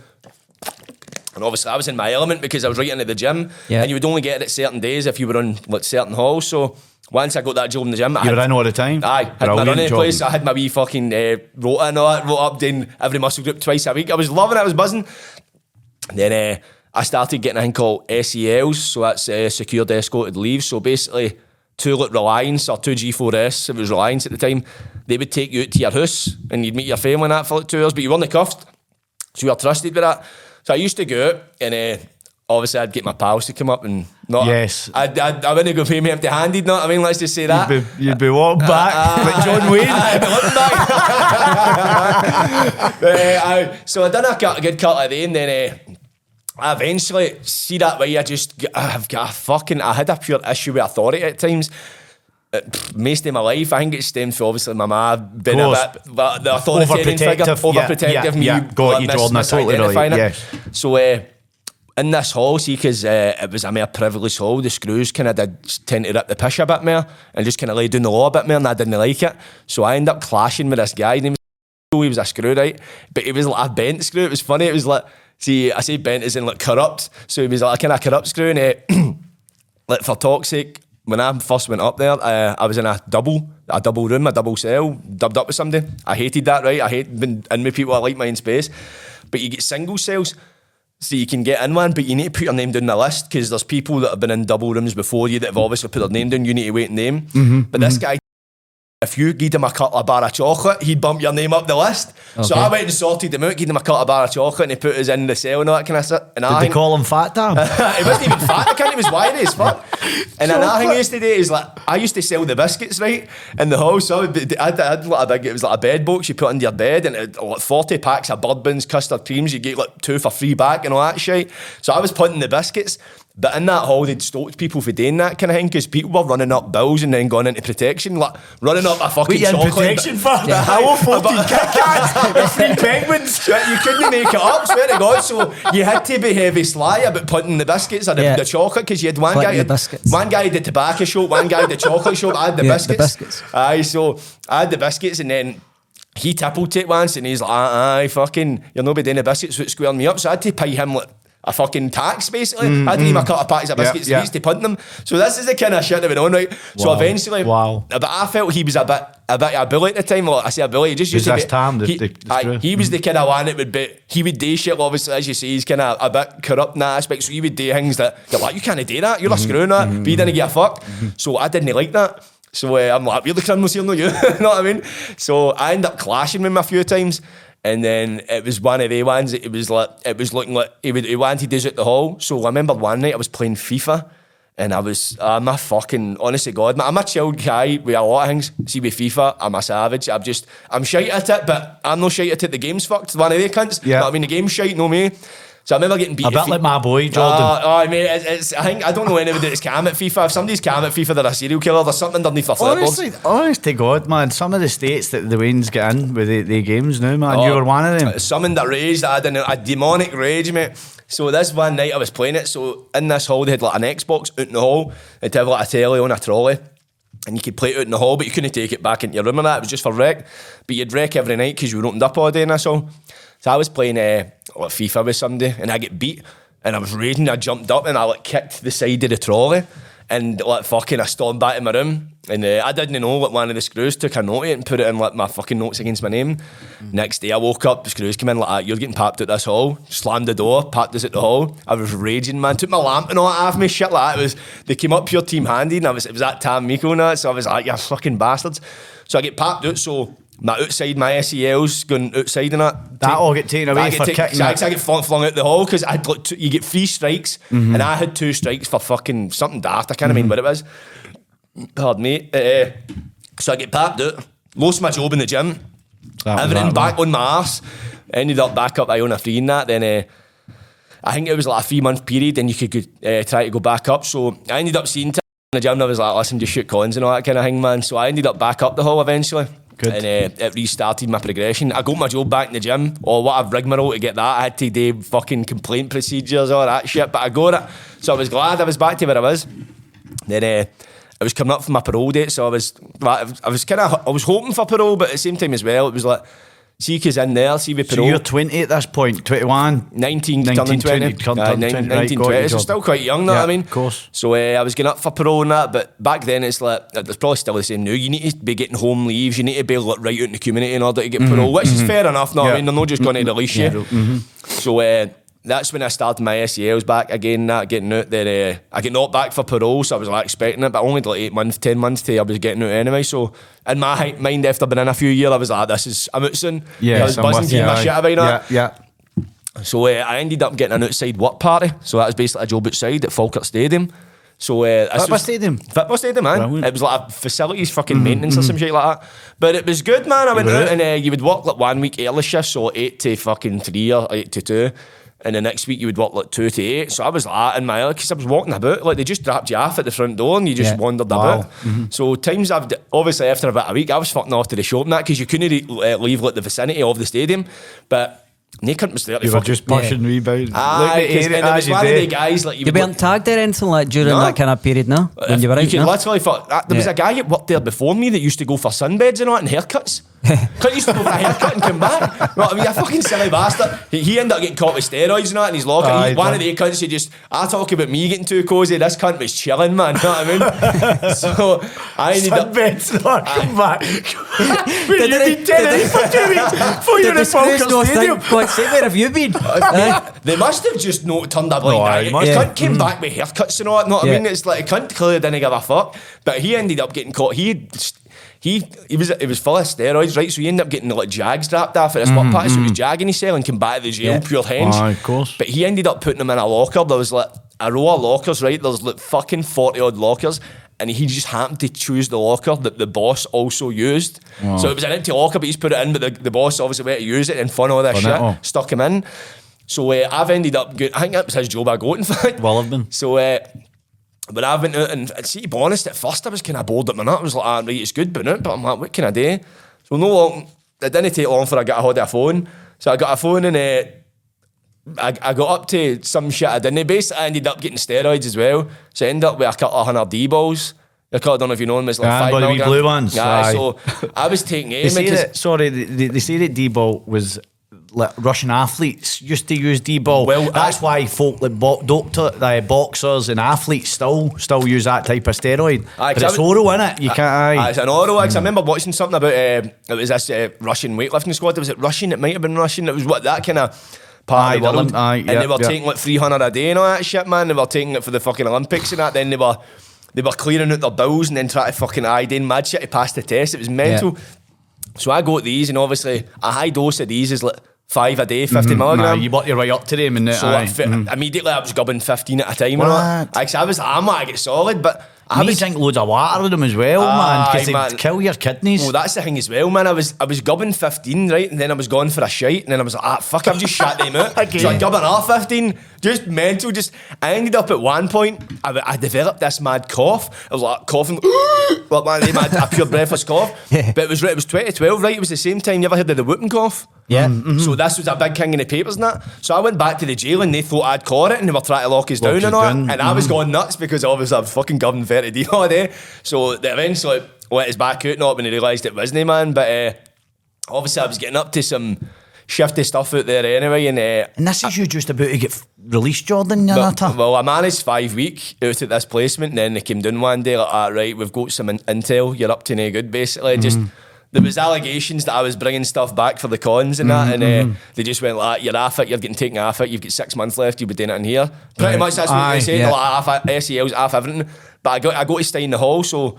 And I'd, I'd geared up my PT job to go and do this, That- so I had to cheat to go and try and ask for that back. Like, listen, Yeah. you've been sacked twice, mate. You're not getting For steroids and you went back in the gym? Aye, they didn't know about the steroids. That's like Ah, they, they right, knew, right, but they right. didn't know. They never caught me. Aye, but I'm with you, I'm but with you. uh, there was allegations. But when I was out of this fucking uh, work placement, I ended up battering into this bird. And uh, well, she kind of was. It was one of the ones. It was a bit in Bayside, and I was like, I'd been in the jail two and a half years. So I was The like, Falkirk physio. Aye, she was actually the, the one that walked behind the bar. so sober and all. But uh, I ended up battling into her and that, man. And uh, obviously, as I said, been in about two and a half years and I've got that obsessive mindset. So I pure fell in love with her. Not winched her once and that, and I was like, I made her. But uh, You fuck, have said that. So you've you, you always like that with birds, just right out if, body. I, if I like them, aye. Straight You get away right though. into them, yeah. You don't. if straight I, away. If I, no, no, depends. It needs to be a, a special type of bird. It's no, I, I, I can lose interest really easily. Mm, It's like, oh, I'd need to be like into them. If I'm into them, then I'm ah, Plus, I'm you've into been, them. in, you've been in jail for nearly three Yeah, years. Of course, You're going to fall in love with the guys. bird. See them at a dicks and arses I've seen in the shivers, man. When I actually got a nice pair of tits, I was like, yes, man. So I obviously ended up battling her, then I get taken off at work party, so I still had her number. And I would phone her for the jail and that, and I think she must have been like, ah, what the fuck, mate? No, but at, at first Did she you was tell? Obviously, you told her you were in the jail, or she knew Ah, that. no, she she knew, knew, she she knew. knew. Falkirk, yeah, Aye, no, Falkirk no, Stadium, nah, close because I that, had to yeah. kid my license because when they introduced me Yeah. to that, because I was Probably was a turn on for her. Aye, I think. I mean? Well, apparently, see the guy, one of the guys I used to work with out there. He was like, he was kind of, he wasn't a supervisor, but he was my supervisor because I'm out for the jail. basically. I watch him, you would work mm-hmm, with him. Mm-hmm. So she used to see him before. So I don't know if maybe she would just try. to, I'm going to this big country jail. What you going to say that after? Aye, that But type of thing. Mhm. I, don't, I don't know. It was one of the ones. it Yes, might have been. yes. But uh, I'd end up with a number. She gave me a number obviously at the time, and uh, I was texting her when I was in there. Then uh, when I'm back, I phoned her and that. But she was chatting to us and that kind of thing. But I think I don't know if maybe I had six months left. So I was phoning her pure like, buzzing to talk to her and that. And I think she was just maybe about like, all right. Then uh, one day I phoned her and she's like, ah, "Listen, the fucking Pogues have been away. I don't from my door about you." And uh, at one point, I remember I was on the phone to her, right? Because I used to get her a day shit on the phone. To, Ah, yeah, of course. But I, I should have known, obviously, that my calls were getting listened to. So I ended up saying something stupid to her. I said to her, uh, there's, hang me, she was like five foot something. I was like, uh, you're not tall enough to reach my stash anyway. Something like that, something pure off cuff. Like two days later, Screws came in with a bag. And like, ah, they opened it and like, ah, we, we listened to your phone call and that. And uh, it was this bag they'd fun stashed in a, a ceiling of a changing room. And it had like, the bag that it whipped out, it was like a phone, a roll of cling film, and a tub of Vaseline. but they couldn't, you want to see him with his face, he just looked at that, like, you dirty bastard. So and, then he's like, I've been listening to all your calls, everyone. And I see how he does that look as if I've listened to her fucking doing shit there. So I'm like, fuck.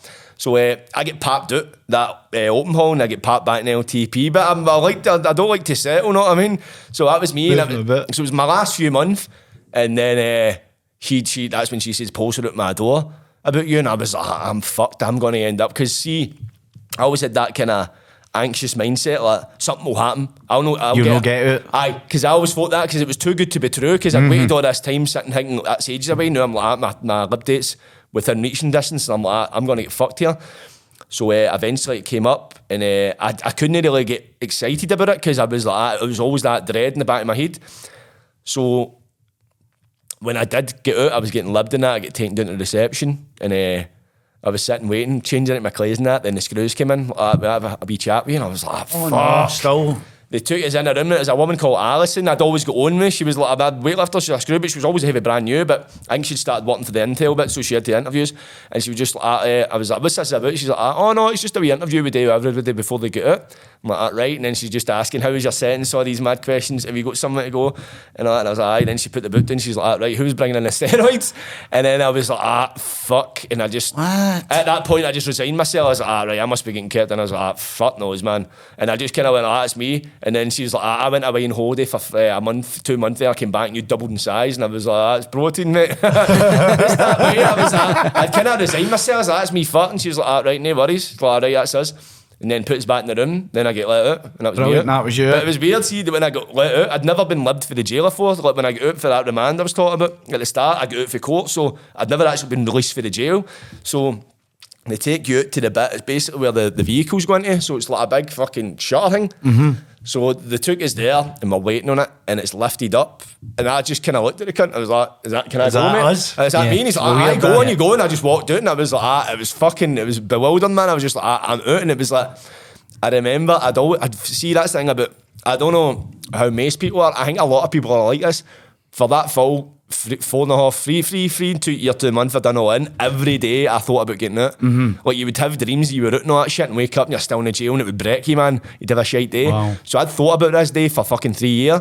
So once I got out, it was like. It didn't. It Surreal. seemed like I felt like I was in a dream. Yeah. I felt like I was going down to my pals, and I just, I always thought about what I'm going to do in the day I get out. Jordan, can I ask you a question? Uh, Did you ever miss the jail? A lot, when I was growing up, a lot of the boys that were coming in and out of the jail, they always went, you know what, I'm, I, I miss in there. I, I, I miss I miss the, the, the quietness, the no own fault money, the no worrying about this. It was it was quiet for them. Did you ever miss it? I missed it before I get four and a half year, aye. Aye. But see, when I done it 17 days, see, 'cause it was a pure laugh and I was in and out. So I thought, this is brilliant, this is some laughing. I don't give a fuck about jail. Then I done that four and a half and I had a lot of time to ponder. And as I say, I grew up in there. So I went mm-hmm. in at 17, came out at 20, so I matured and, it was a, we mm-hmm. cunts a lot older than us. So I Because did boys learn can, can institutionalise like that, and that's what they've done, and they're still winning out Yeah, the jail just- now. so Aye. hats Repeat off to offenders. Jordan, brilliant. Aye, definitely. Because for a lot of people as well, like jail is, it's like some people can back to chaotic lives, even if they've got a house, they can back to hostels and that shit. So I don't blame them for feeling like that, know what I mean? But Get back to a, a, lot of time was uh, phoning in the jail. They were they're always owing money. They were always.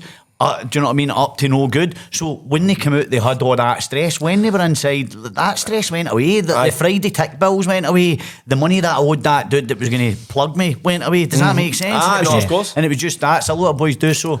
Aye, so when you brilliant. got out, what happened when you get out? Aye, what, what, what's happened since since you've been out? Basically, from that that that for that point, eh, I mate? got out and uh, I just, I just, I was enjoying myself, getting on at the weekends and that kind of thing. And then I started kind of taking Charlie.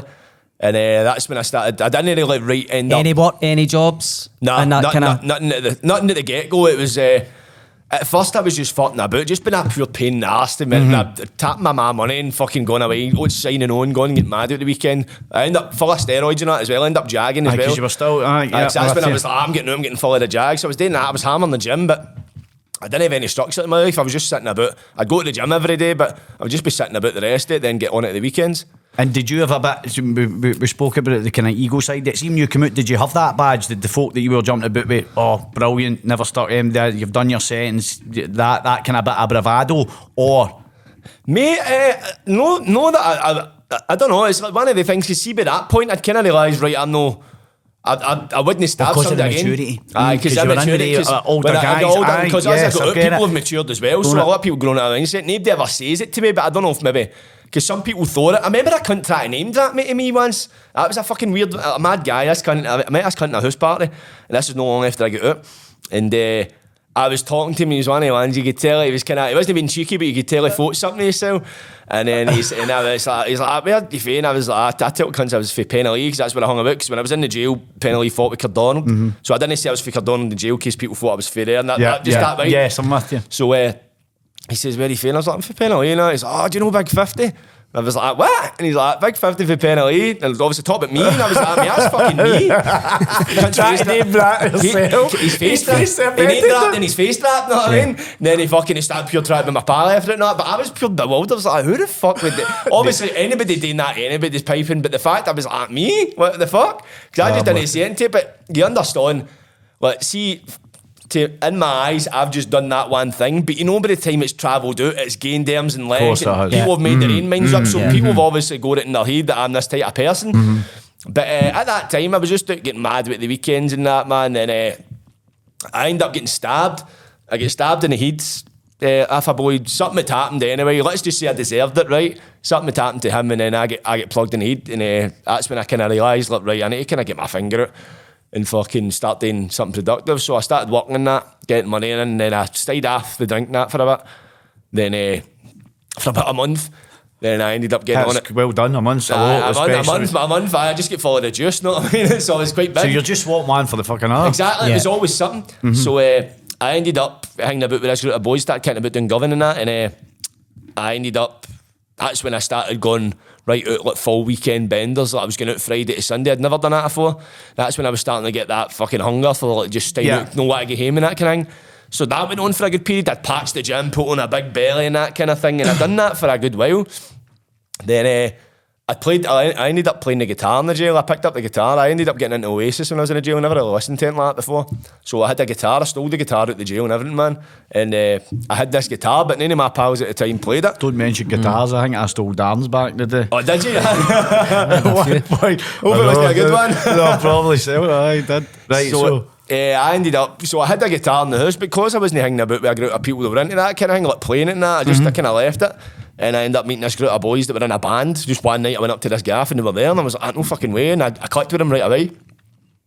Started kicking about with them and that's when I was kind of, I was, I was thinking about with, uh, uh, between a few groups of people. Some people were into the mad shit and these, some people were into the kind of better stuff, you know what I mean? So I started thinking about the boys that were kind of in the band and that, and I kind of, they kind of gave us the confidence to start writing my own tunes. And then I was like, I know what? Because I always thought to myself, like, I maybe it had been an ego thing. Like, see, when I was I started learning the guitar, I always thought to myself, like, playing live and playing gigs, and I'm like, nah, I couldn't do that. just visualising. I visualising it, but in my head, I was like, I gotta have a word with yourself. The ego was kicking in too much. The ego was too strong at this point. Right. But when I started thinking about it, I was like, ah, you know what? I could actually do this, and uh, it gave me the buzz for it. So uh, it wasn't long after that. I ended up. It was the same house I met these boys, and uh, I'd been working in and out of jobs and that kind of thing. But I was fucking a lot of jobs going in five day benders, no turning up and shit like that. So it was quite chaotic. Then uh, one weekend, I was in this house. It was 2015, and uh, I was in this gaff on it all night and that kind of thing. And I end up crashing out, and I woke up in this, this bedroom. And I've got up, and everybody's still on it for the night before. So I'm like, all right, it was a Sunday. So I was working the next day. I was like, fuck it, Sunday Back on it. sesh. Back on So it. I've ended up like, pouring myself a vodka in that thing, sitting drinking it. It was like five minutes after waking up, and I've heard the door, somebody banging the door. There was a police at the door. So obviously the boy who owned the house, he was mad with it and he's like, I get to fuck. He'd his Wayne and somebody, there was another guy whose Wayne was there, they were in the bedroom. So they were in the bed, like, they'd been out with the Waynes before, then ended up mad and came back to the house. So the Waynes were in the room. And uh, the boss are banging the door and all that shit, and he's like, get to fuck and all that, man. So the coppers are trying to kick the door in, but I'm like, "Ah, these cunts are trying to kick this door in because we're having a party, fucking bams and all that. I was real raging. So we're up about four days trying to barricade the door and they're trying to kick the door in and all that. And then uh, the boy owned the house, he's been like, what's your name? And he just opened the door. And as soon as he's opened the door, I've started flying out like, get to fuck. And as I've pointed my arm like that, I don't know if I pointed or pushed, I can't really remember. I've put my arm out like that, they've just went, and grabbed him, ripped us out the door, flung us to the ground. So I'm rolling about with them. And uh, they've ended up going the radio.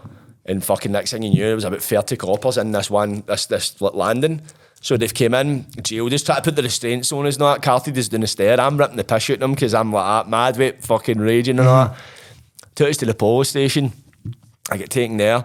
And uh, I was like, ah, right, fucking, they'd done us with police assault, and I was like, no bother, mate. But I was just pure ripping the piss at them. Then they came in and like, they took all my clothes off me, and all, and I was like, what the fuck? I was like, that's a fucking police assault. Took all my clothes off me, gave us a pair of sand shoes and fucking name Yeah, had nailed grey jogging uh, trackies.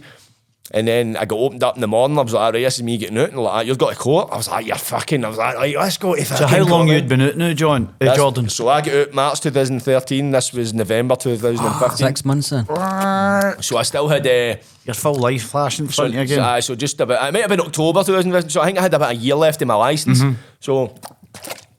And I'd already had two strikes. So like one, I get caught with a bit of gear in fucking the art season, and the other one, I think I missed a fucking appointment or some shit like that.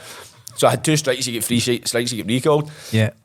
So I ended up going to court, and I was sitting in the court, and uh, the doors opened, and one of the boys that were in the house is getting put in the cellways. I was like, "Fuck you, doing in here?"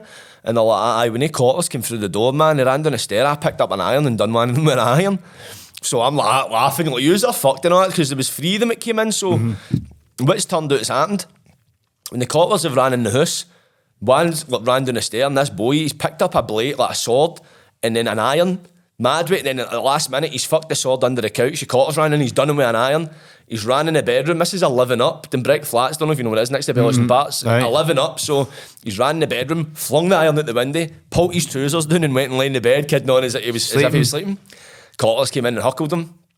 But when the coppers went down to get the iron, it turns out that somebody had ran in the kitchen and grabbed two and a half ounce of gear away out the, the kitchen drawer and flung it out the kitchen window. So when they went out, there's a fucking two and a half ounce of white and a fucking And iron, iron. lying next to each other. So there was four, like three of them, including four of us, including me. There was four of us in there, and I was like, "Yous are fucked, man." And next thing the screws came in at one point like that, right, uh, said all our names, like, user in the peti- petition court. I was like, are you sure about that, mate? Looked, we were all co-accused. So I was like, ah, fuck, man. No so it was an indictment. So I get taken in, and uh, the boy flung the gear out the window, and the boy done the caught with an iron, get bail. And uh, me and uh, one of the boys' bras, he was done with a breach. I was done with like that police and fire reform act fucking thing. So it's basically a breach. Like, So we get remanded because of our previous absolute license. So that's when I went to Barlinnie. And I was like, fuck off, man. Went up to there, man, and it was a fucking that was a fucking shock to the system. Up in bar Aye. for the first time. So we went up there. I went up there and see the guy who I'd been remanded with. He'd been granted bail, but the PF opposed it. But the next, so apparently when they do that, they've got 48 hours to provide reason for why they're appealing it. But if they don't uh, give up reason within 48 hours, he gets released. Yeah. So he get released 2 days later, and I'm like, "Ah, fuck, I'm in here myself. I was up there, and that was just, it was different just being in that, man. I was just, it was so different to Polmont. I used to think Polmont was bad, man. I realised how good I had it in Polmont, but in Barlinnie, it was like the only good thing about Barlinnie, there's, there's no discrimination because everybody gets fuck all. You know what I mean? You get nothing, man. The screws are pure cunts. It's just that 1980s mindset. It felt like going back in time. Yeah. Wow. And how long were you in Barlinnie for? So I get Grand. I get uh, the eight day lie down. So you get an eight day lie down, then you get back up to get your fully committal or get bail. I get fully committed. But if you get fully committed, you can apply for high court bail, where your bail application goes to the high court and they can appeal it. So I was in about three weeks, and I remember there was this thing called Tough Talks. And uh, these two body ex bodybuilders, uh, they used to be in about the madness, the life and all that, taking steroids, debt collecting and all Yeah. that. But now they've found God. So they get into all the, all the jails and they do like a talk. One does squats and the other does to- a talk. It's mental. Mad. So, uh, And to get their message across, I take it. it, And, and, it, and, and you remember it, so it must fucking work. well, because it happened in Polmont as well. But I remember that then came into Barlinnie. I was like, "Alright, I'll go down to that because I wanted to do my fucking cell, you know what I mean? And I went down. there. I remember sitting there and uh, one of the screws shouted my name, and I was like, aye. And they're like, you've got bail. I was like, fuck off. Like, I swear in here it's a church. And I was like, no way. And I was like, like right, Mon, you're getting out there now. Brilliant. So I've ended up getting out. I'm looking in, cunts are just staring at me. And I was like, what the fuck's going on? So I've got taken, uh, let out, let out for the jail. And I'm like, that fucking result, man, I'm out. So uh, I've ended up being out. Then I had to go back and see my social worker. Then she was kind of like, listen, you've kind of fucked it, know what I mean? I was like, aye, but I'm out now, no. I, I never done anything wrong because this, is, this victim complex was still quite strong in my Well, mind. this so- one, realistically, you've not really done. You never the iron. The gear wasn't yours. Aye, that's exactly that. But it was at some point I still did get involved Yeah, as well. course, but I, at the time I was like, I've done nothing wrong that way. And uh, she was like, right, no bother. So I was thinking Hunky Dory. I ended up getting a bit of agency work in that thing.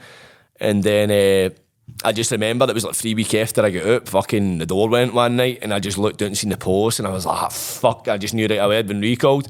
They came in and they were like, ah, right, you've been recalled, man. So I was like, get to jail and see just having to go back because that was in November 2015. So we had recall. I was like, I know. I was like, I'm back in for 11 months. I was like, that's, I'm no, there's no day and a half, or no tagging any of that No, shit. that's it. So right, right back to Barlinnie. So uh, and fucking then uh, so I had to just do my recall in there, man. That was kind of tough. I made it hard myself as well because I told myself this isn't my fault. I've not done this and that. Right, okay. reality, I had. No, I mean I put myself in that position. So Yeah. You're the victim, yeah. I was a victim. No, they couldn't get done with iron or Yeah. anything like that. No, I mean it was me. So uh. I, I I tell myself, listen, it was, uh, and I just I made it hard myself. So I done the eleven month in there. Uh, I got my guitar in eventually. So I just spent a lot of time just writing tunes. So I just I stuck to that. Uh, I went down to our, our guitar class. There was a, a guitar teacher. You know, a guitar teacher is a screw that like, takes the class. So he doesn't have his own back. His name is Alan Dixon. And uh, see the guitar I'd bumped at a Polmont. So I found out at this point that see you ever heard of Billy Bragg? Yeah, the singer. Uh, the singer Billy Bragg's a singer, right? Quite a famous English guy. Right. He donated so many of these guitars at Tanglewood to all the Scottish jails. So I didn't know this. So when I went into this this guitar class for the first time with this guitar, he's like, ah, "Where the fuck do you get that?" Because he's because he's gave the guitars to cunts and cunts have bumped them. So I walked back in. He's probably thought somebody in the hall. That's a good in. guitarist. I've, I used to have one of them. Well, a Tanglewood. A ta- it's a really, Yeah, I've still got very it. good, yeah. I've still got it. Yeah. It's a guitar I learned on. Yeah. So I, it was nearly a tug of war with this cunt with this guitar. So we didn't get after the, the best of starts, right? Then uh, it was like, right, everybody in the class, it was like five boys, like, right, everybody's going to do a tune. I've got to do something you're going to play. So I ended up playing, I had been writing for a wee period. Uh, during this full time I was in, and I played in my tune, and it was just it just took days right away. So you could tell I was I was serious about it. yeah, yeah. So uh, I just spent that full time writing in that, and uh, I was in there. Then eventually the case did go to court. It went to court three weeks before my my recall was due to finish. So that was another sentence I couldn't really settle because I'm like, ah, am I going to get out in this day? Because Oh, as far as I was aware, I was fucked. And uh, I try to apply. You can apply to get like parole during your recall to get out early. But see, when I got my my papers to go in front of the parole board, they put me down as being charged with the, the possession of the gear as well. So I'm like, ah, what the? So I thought I was got court charged with possession of this fucking gear. I'm like, I'm fucked. So this full time, uh, then uh, I was sitting worrying about it. I got knocked back for parole, obviously. So uh, eventually, just went to court three week out, and uh, they took a plea deal. So the charges against me and the boys Brad get dropped, the two breaches of the peace, and they, they pled to the gear and they pled to the assault. Yeah. So that was three or four ago. So I was like, ah, result, I'm getting out. So uh, eventually I get out, man. Then fucking as I get out, man, it's it just. I end up back into the madness, just getting on it now. Like, Just getting I- on it, within the first few hours I get out, I was on the gear. Because you were at a stage before you go to jail, you were doing a full weekend then. Aye. It, was, it was full weekend you were doing. It was four daysers. Aye. Uh, at these parties. Hence Aye, that never So changed. That, never changed. That, Did you go straight back into that? Right back to it, aye. It was like the very first days, my pal sold it and he was it like, is, and that we went up going to the bravado. went to the pub and then He's he's like, bang, bang, bang, And I'm like, get blah, blah, blah, years, fuck it, I've been in a jail and all that, man. And he's doing big, he just one of ones, big daft corners. Mm-hmm, I'm like, "Ah, loving it. So, uh, aye, after that, immediately I was just right back into the mad ones, man. Then, uh, obviously, they playing the guitar, that get fucking flung in the back burner, uh, Mm-hmm. the performing that. Don't get me wrong, I done a couple of gigs, but at that point, when you're just hammering the madness, it's very hard. For me personally, it's hard to juggle something like that. Uh, I lost the motivation to do it. It's, it's weird, see, I think, because I was having the gear all the time. I suddenly had anxiety and cared what people thought about me, which I Oh, never it's- did. So I just went, oh, no, I'm not fucking writing tunes. I'm And doing does it. that Is that anxiety when- still stick with you, Yeah. Jordan? Now, What's that? like I got, like I didn't realise that. Like, I suffer terrible anxiety. My anxiety's through the roof every day. I cope with it continually on a daily mm-hmm. basis, and you know that. But that drives from. I can't even remember really having anxiety growing up. It drives for that. between two o'clock in the morning and six o'clock in the morning, your cell in there eh, who sees drives anxiety. Is that where, where you started that that type of Eh, well, anxiety running? See, to be honest, I think my anxiety started when I wasn't taking something because it was like during the week. I don't know. I see, it was hard. I couldn't identify it as anxiety. I just thought I suddenly cared what people thought about me. I was trying to impress cunts. I don't know. I think that's, that's where I stem it from. I don't know how it's stem. It just I remember whenever I came out of the gear. Or when I eventually did come stop taking it, that's when I noticed that went away, and I was like, ah, that was down to that because I couldn't Right. realise it at the time. But uh, at that period, like, before I get the jail, people were taking counsel. You know what counsel is? It's like it's like, it's like fucking dan- 50-50, dance their yeah. prop, aye. Mm-hmm. So it's not even the strongest 50-50, you know what I mean? It was like pure crack, like 90% bends and fucking 10% gear. So when I got up, none of that was a book. Think bends, it became like kind of illegal and it was hard to get. So people were just taking proper. Mm-hmm. So I never really took it before then. So when I went back out, it was hammering the prop. So no, he That's was when on addiction aye. starts. That's when you start getting it. Aye, that's when it started going mental. So I was doing it full weekends, and then just before long, it started to spiral. I ended up it was becoming every day. Then I started trying to sell it. I came, out, I went off it. I stayed off it for two weeks, and then I was like, ah, right, that's me off it now. Start selling it. Quit, no working and all that shit. And fucking, the only kind I sold it to him was myself, and the only kind that bumped it was me. You know what I mean? I didn't even pay myself once. That's it. So I ended up having that every day. Then I started taking Valium and that, like people. To I- get you sleep. Aye, so I after a weekend bend, you take a cup of Valium, you wake up, you don't get a hangover. and. And I'm like, brilliant, man, don't need a hangover. So I started doing that. Then, as the weekends were ending, when it was getting to the end of the three, four days, I couldn't face that finishing, face reality. So I was taking more and more. Then it was getting to a point I was just gubbing them, hoping I didn't wake up, gubbing like 30, 50 at a time and all that shit. No, you were trying to commit suicide. You were just going, I don't give a fuck. There's 20 bang. No having that worry, could this kill me? I don't care. That type of thing. Or no the intention of I hope I don't kill- wake up. When I woke up, I'm like, fuck. Know what I mean? And it was a few times I actually did go with intention. I like, I'm taking, I'm uh, like, going and getting them. Like sitting, ended up back. I was getting to a point I was ending up back in my house myself sniffing and that. Then it was, I remember at one point, like, fuck this, and going and getting like 50 off. I couldn't. I was like, I'm doing it. And gobbing all of them. And then fucking thinking that. So you just had that intention that. Aye, that, was the intent. That was the intent. I the. Wake intent up. that I'm going to take these. Hopefully, I don't wake up. Aye. Happy days. Aye. Yeah. Just Then waking up bouncing. Know what I mean? Waking Yeah. up bouncing for like 10 days just all out of camp. Like times, right in remember one time like, taking like 30 or something, I woke up and I fucking, I must have in the night, must have been sick in my sleep and got up and fucking fell head first into my unix. I had a big scrape in my face. So that's when shit really started to get kind of Mm. wild, man, because I was bouncing for like 10 days, but I didn't like feeling bouncing. So I would and take gear every day to kind of perk myself back up. Yeah. So that's when it started to go a bit fucking chaotic. I was falling out with cunts and all that, man. Just doing a lot of fucking stupid shit. Ended up owning out grands. And got to a point. Mm. So I used to look at people see that ran up heavy gear debts and that. Like, how the fuck do you get in that state? And I got to a point I was about five grand debt. Just owing cunts money, fucking. Many gram a day, do you think you were on at the prop? And remember, taking people who take drugs with no props, fucking like you can't be taking a lot of that stuff. Ah, no, I, I'm not too sure because, to be honest, man, I just, uh, I never really fucking tallied up. Depends, because at first, see, when I had it, when I was selling it, I was just going through like whatever I had. So at, at times I had 50 50 and I had like a few ounces in that, man. And I'd probably get rid of an ounce in a weekend, but how much of that was That- going to me was probably fucking more than half. mad. So, uh, That's mad. in terms of Aye, so well, as I was selling it, and uh, eventually ran up so many debts, I couldn't get any to sell because I would I would start going with the intention like, right, I'll get a bit, I'll get a bit off somebody, I'll sell a bit to make my I'll money do- back, and I'll have my wee bit Wee to bit sniff. to yourself. It's always good. Good intentions. Aye, oh, then- what suit and paper, done it? Wait till Monday morning when you're waking up. Ah, no, I know, fucking hell, Your man. tick bill's got one name on it. Ah, you're You're just, like, oh, where's the next Aye, it's your name, fuck's but uh, So you think that was the start of your when you got out of jail that last time, Barlinnie? Uh-huh. That was the start of your mental health issues then, big Aye, time. I would say so. Aye, it was just uh, tied in because whenever I went I on the Mad man. Ones before, and I enjoyed it. But at this point, I was just, I think I was just trying to escape reality, and I was. It was carrying her into my life. I was working. I was doing charity fundraising and all that shit, man. But I was getting in. I was patching every Monday and all that shit. Getting in, and I was just arguing with cunts, just shit like that, man. It was bad. It was like I don't know. I, I was a pure dick at the time, man. Just that pure arrogant way. I, I, I needed humbled. Know what I mean? I could have done with getting an ass kicked. Know what I mean? Mm-hmm. But. Uh, as I say, when I started taking the Valium and that kind of shit, man, and I just started, I fell out with all sorts of people. No, I mean, just went a mad way, just gone mad random gas sitting with people I usually wouldn't sit with. And then I think like two weekends in a row, I like went back to my house after like been on it, and I couldn't get Valium, so I had to just ride it out. And it was like two weeks later, the kind of the, effe- the effects wore off, and then I kind of like, I had clarity. I, I say I say I had clarity. I had more clarity than I had whilst I was on them, and I kind of realised what the fuck. because I had like mad opinions about people. Like I'd fell out with people and accused people of stuff that that was dead set. Like you've done this, and then when I'm like, ah, wait a minute, are you sure? I had that question. I doubt my head.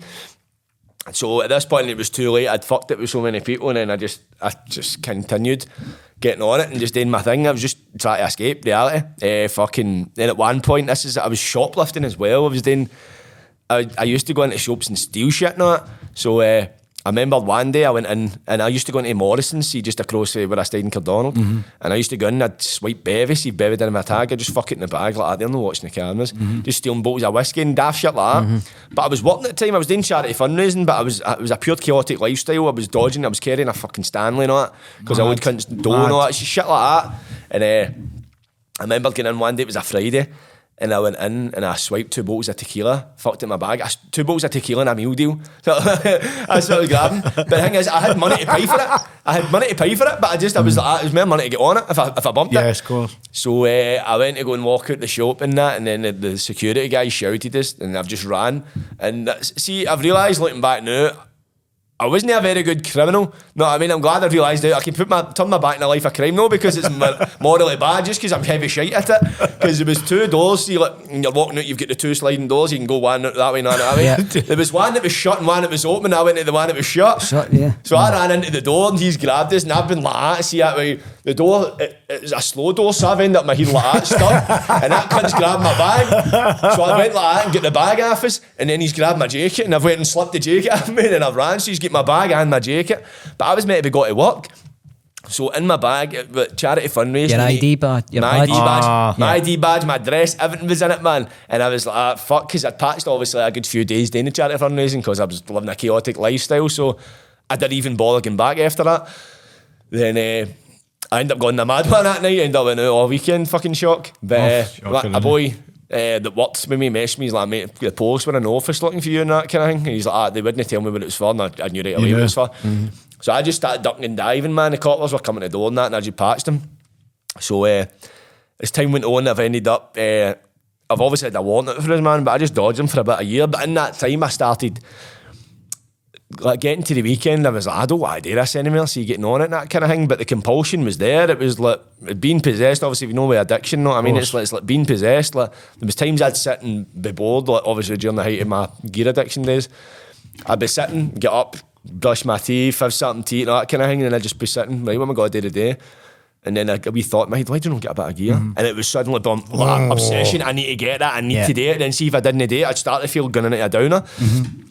So uh, that always came in a Friday night. Like when it got to the Friday night, like how you know it? How you know it? And then it fucking it starts shaking on it. Mm-hmm. So I was sitting with a group of boys at this time, and uh, they used to take a puff. So I ended up just saying, "What gives a few draws in it, just to try and take this mm-hmm. this fucking The edge away." it. So it did. It took it away. So I ended up substituting that for that. So I started smoking green. I wasn't even enjoying the green either. I was hitting badgings and all that shit, but I was just doing it to get something. Mm-hmm. So eventually, smoking the green, not, I mean, I don't do anything like that now, but back at the time, it, it had heavy benefits because whereas before my focus was on everybody else around me, what they were doing wrong, when I was smoking green, that focus get turned on me and I was able to look at, right, what am I doing wrong? And that suddenly I felt empathy for all the things I'd done because taking it to Charlie all the time, you don't give a fuck about anything, including No, yourself. yeah. Suddenly I started to feel emotions, feel emotional, man, and uh, that's when I kind of realised, I was like, ah, fuck, I've done some amount of shady shit. And uh, like, I owed my mum a grand. She took it a fucking uh, a credit union fucking loan to help me pay a gear bill, and it didn't even pay the full bill. No, I mean, it, it paid one. And you return money. Aye, so I owed her, but she was like, I don't want it back, and all that man. But and, and then I was telling myself, right, I don't owe her that. Then as soon as I was like in that mindset, I was like, nah, I need to sort this out. So, uh, but it, I ended up getting myself into employment. My uncle got us a job doing scaffolding, so I had a secure job. Good. And at that point, my mental health was still fucking all over the place. And what age were you at that, that point, Jordan? 23, This was 2019.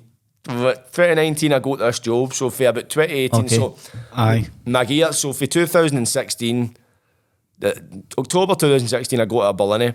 Through 2017 was the madness, like the Yeah. fucking the valley and all that kind of shit. Get into later 2018s when I kind of started to curtail it.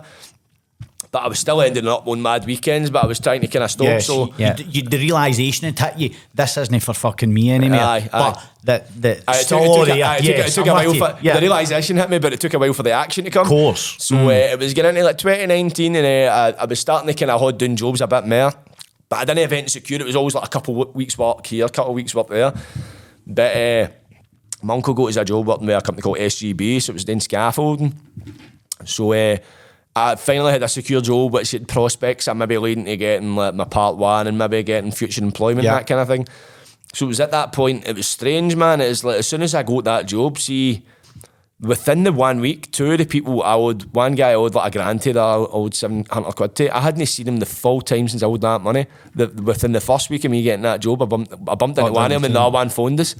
And then I was like, ah, fuck, because I'd always had it in my head, right, this is. If, if somebody owed me a grand and, and, and they'd patched us for a year, I wouldn't I, I would have fucking been Yeah. this is on site. off. So I kind of had that in my head, and I just ended up saying, "Listen, sorry, I fucking know anything turned out. I just ended up in a fucking big estate waiting. To their credit, they're brand new, but they're like, listen, just give you something every week, every sound." So I eventually started doing that, and I was getting good wages with the scaffolding, so I was able to pay them off. Yeah. So I paid them off, and uh, and I just started going like that. Right, as soon as one debt was finished, I was like, "That right, who else do I owe money to?" And then I started going for the people that I would like forty quid to here and there, and started going through everybody. Don't me wrong, I think I left maybe one or two, but the majority of them I done. And uh, I remember I get my tax rebate. I got, I went and got a tax rebate and it was like twelve hundred quid I got and I just transferred the grand right away to my ma. Brilliant. And I think she'd kind of stopped talking to us at the time, man. Cause I messaged her on uh, Messenger and see that way it's like the wee tick, but it's no highlighted. yeah. So I think she blocked us on that. So I had to get my sister to go and message her like tell her to check her bank. And then she's like, ah, "What was that for?" And I was like, "I tell you, I'd get it back." And she was like, "Oh, thanks." So uh, I feel as if that was the kind of the start. Of, like once I'd done all that, I was kind of like, Well, that was right. you starting to get your moral compass, basically. Ah, that, yeah, that- you that all the bad amends. things you've done, or the money, or the money you owed to people, that was you. Uh-huh. You're basically paying that debt off. Aye, So pay- that, pay- that's what the start of your moral compass. aye, the empathy, thinking to yourself, Aye. I need to pay these people off. No, I mean, I want to change my life, right? And by doing this, that's the start of it. Exactly. That's exactly that's the way I seen it because I had so much anxiety. Every day I woke up, I'm like, that. it was be a few seconds. I'd wake up and I'd Horrible, be and like, then it hits you. and it hits you like, that, I fucking I love it, man. And then constantly walking about looking at your should on that kind of thing. So once I, I was like, "Ah, right, I'll pay these bills off and then I'll be back to normal. I'll be sound.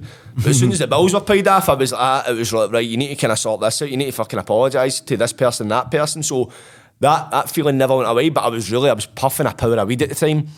And uh, my mental health was fucking shite, and I fucking was taking steroids. I tried to take steroids again, that man, and my head was up my arse. I couldn't, I couldn't do the course. I had to do, I done like two weeks, and then it was like I was going through mood swings and all that, and I was like, no, what? I don't think I can take these anymore.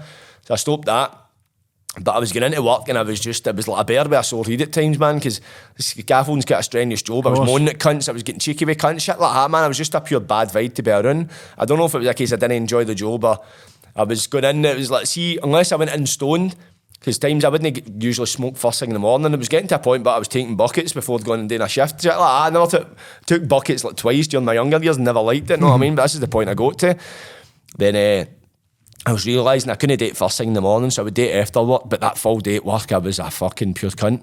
Cunt to be around, just a pure eye, Yeah. that pure bad Because my head was up my ass, man. It was just all this anxiety that was pouring there for Horrible. all that shit that, what, that happened. Because I'd come off the gear, the blues, so I was having to deal with my emotion. That's what they say if you get off drugs, the good news and the bad news is you need to deal with your emotions again. course, you need to get your emotions searching. back. Yeah. So, uh, the real you comes out. You start finding out that, that, that it's all been bullshit. that Right, that's exactly it. And all that is shit it? you had in your head and all these mad opinions you had. You Ah, it was, all bull, man. Aye, just a lot of shit. And like, then you're ah, finding the real you for the first time. That's it, Scary. But, but at, that, at that time as well, because I was smoking a power of weed as well, it wasn't, I wasn't truly fucking half everything. I hadn't really given my head Mm. a break.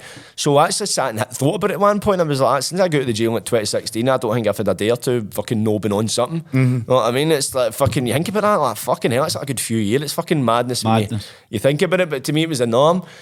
So uh, I was still falling out with cunts and that kind of shit, getting mad fucking digging shit up about somebody said something two years ago and I'd built it into this thing so I'd fucking out with them. But I wouldn't tell them I just stopped talking to them because they're the, they were the one that was in the ring know me. All that shit so I was still doing all that kind of thing. Then uh, I would say to myself right I'm on the green I'm not taking gear anymore and that kind of stuff. Then it would fucking I'd end up the green wouldn't be doing anything for us and I'd end up on it at the weekend and I'm like "Alright, I'll just take a drink I just I can drink that's alright I'd take one drink before you know it it was fucking Back Monday you know what I mean it was like Wow, like wow. So that was the green was just kind of leading you into the next thing. Aye, the green, uh, with the green, I was kidding myself on. Like, no, I used to have a problem with the gear. I used to be on it every day, but now I'm only on it at the weekend, so it's Ah, so right. alright. All that it, shit, aye, aye, got all it, that shit, it, got all it. fucking probably it, Mhm, know what I yeah, mean? yeah. So uh, as time went on, I done like two years. I done two years at SGB. You can fucking talk about it as a, as a fucking sentence, man. It felt like man. I didn't. It was good for, for the wages and that kind of thing. But after a while, I was like, this isn't for me, man. It's I just noticed I was just a pure drain. I was a pure negative energy.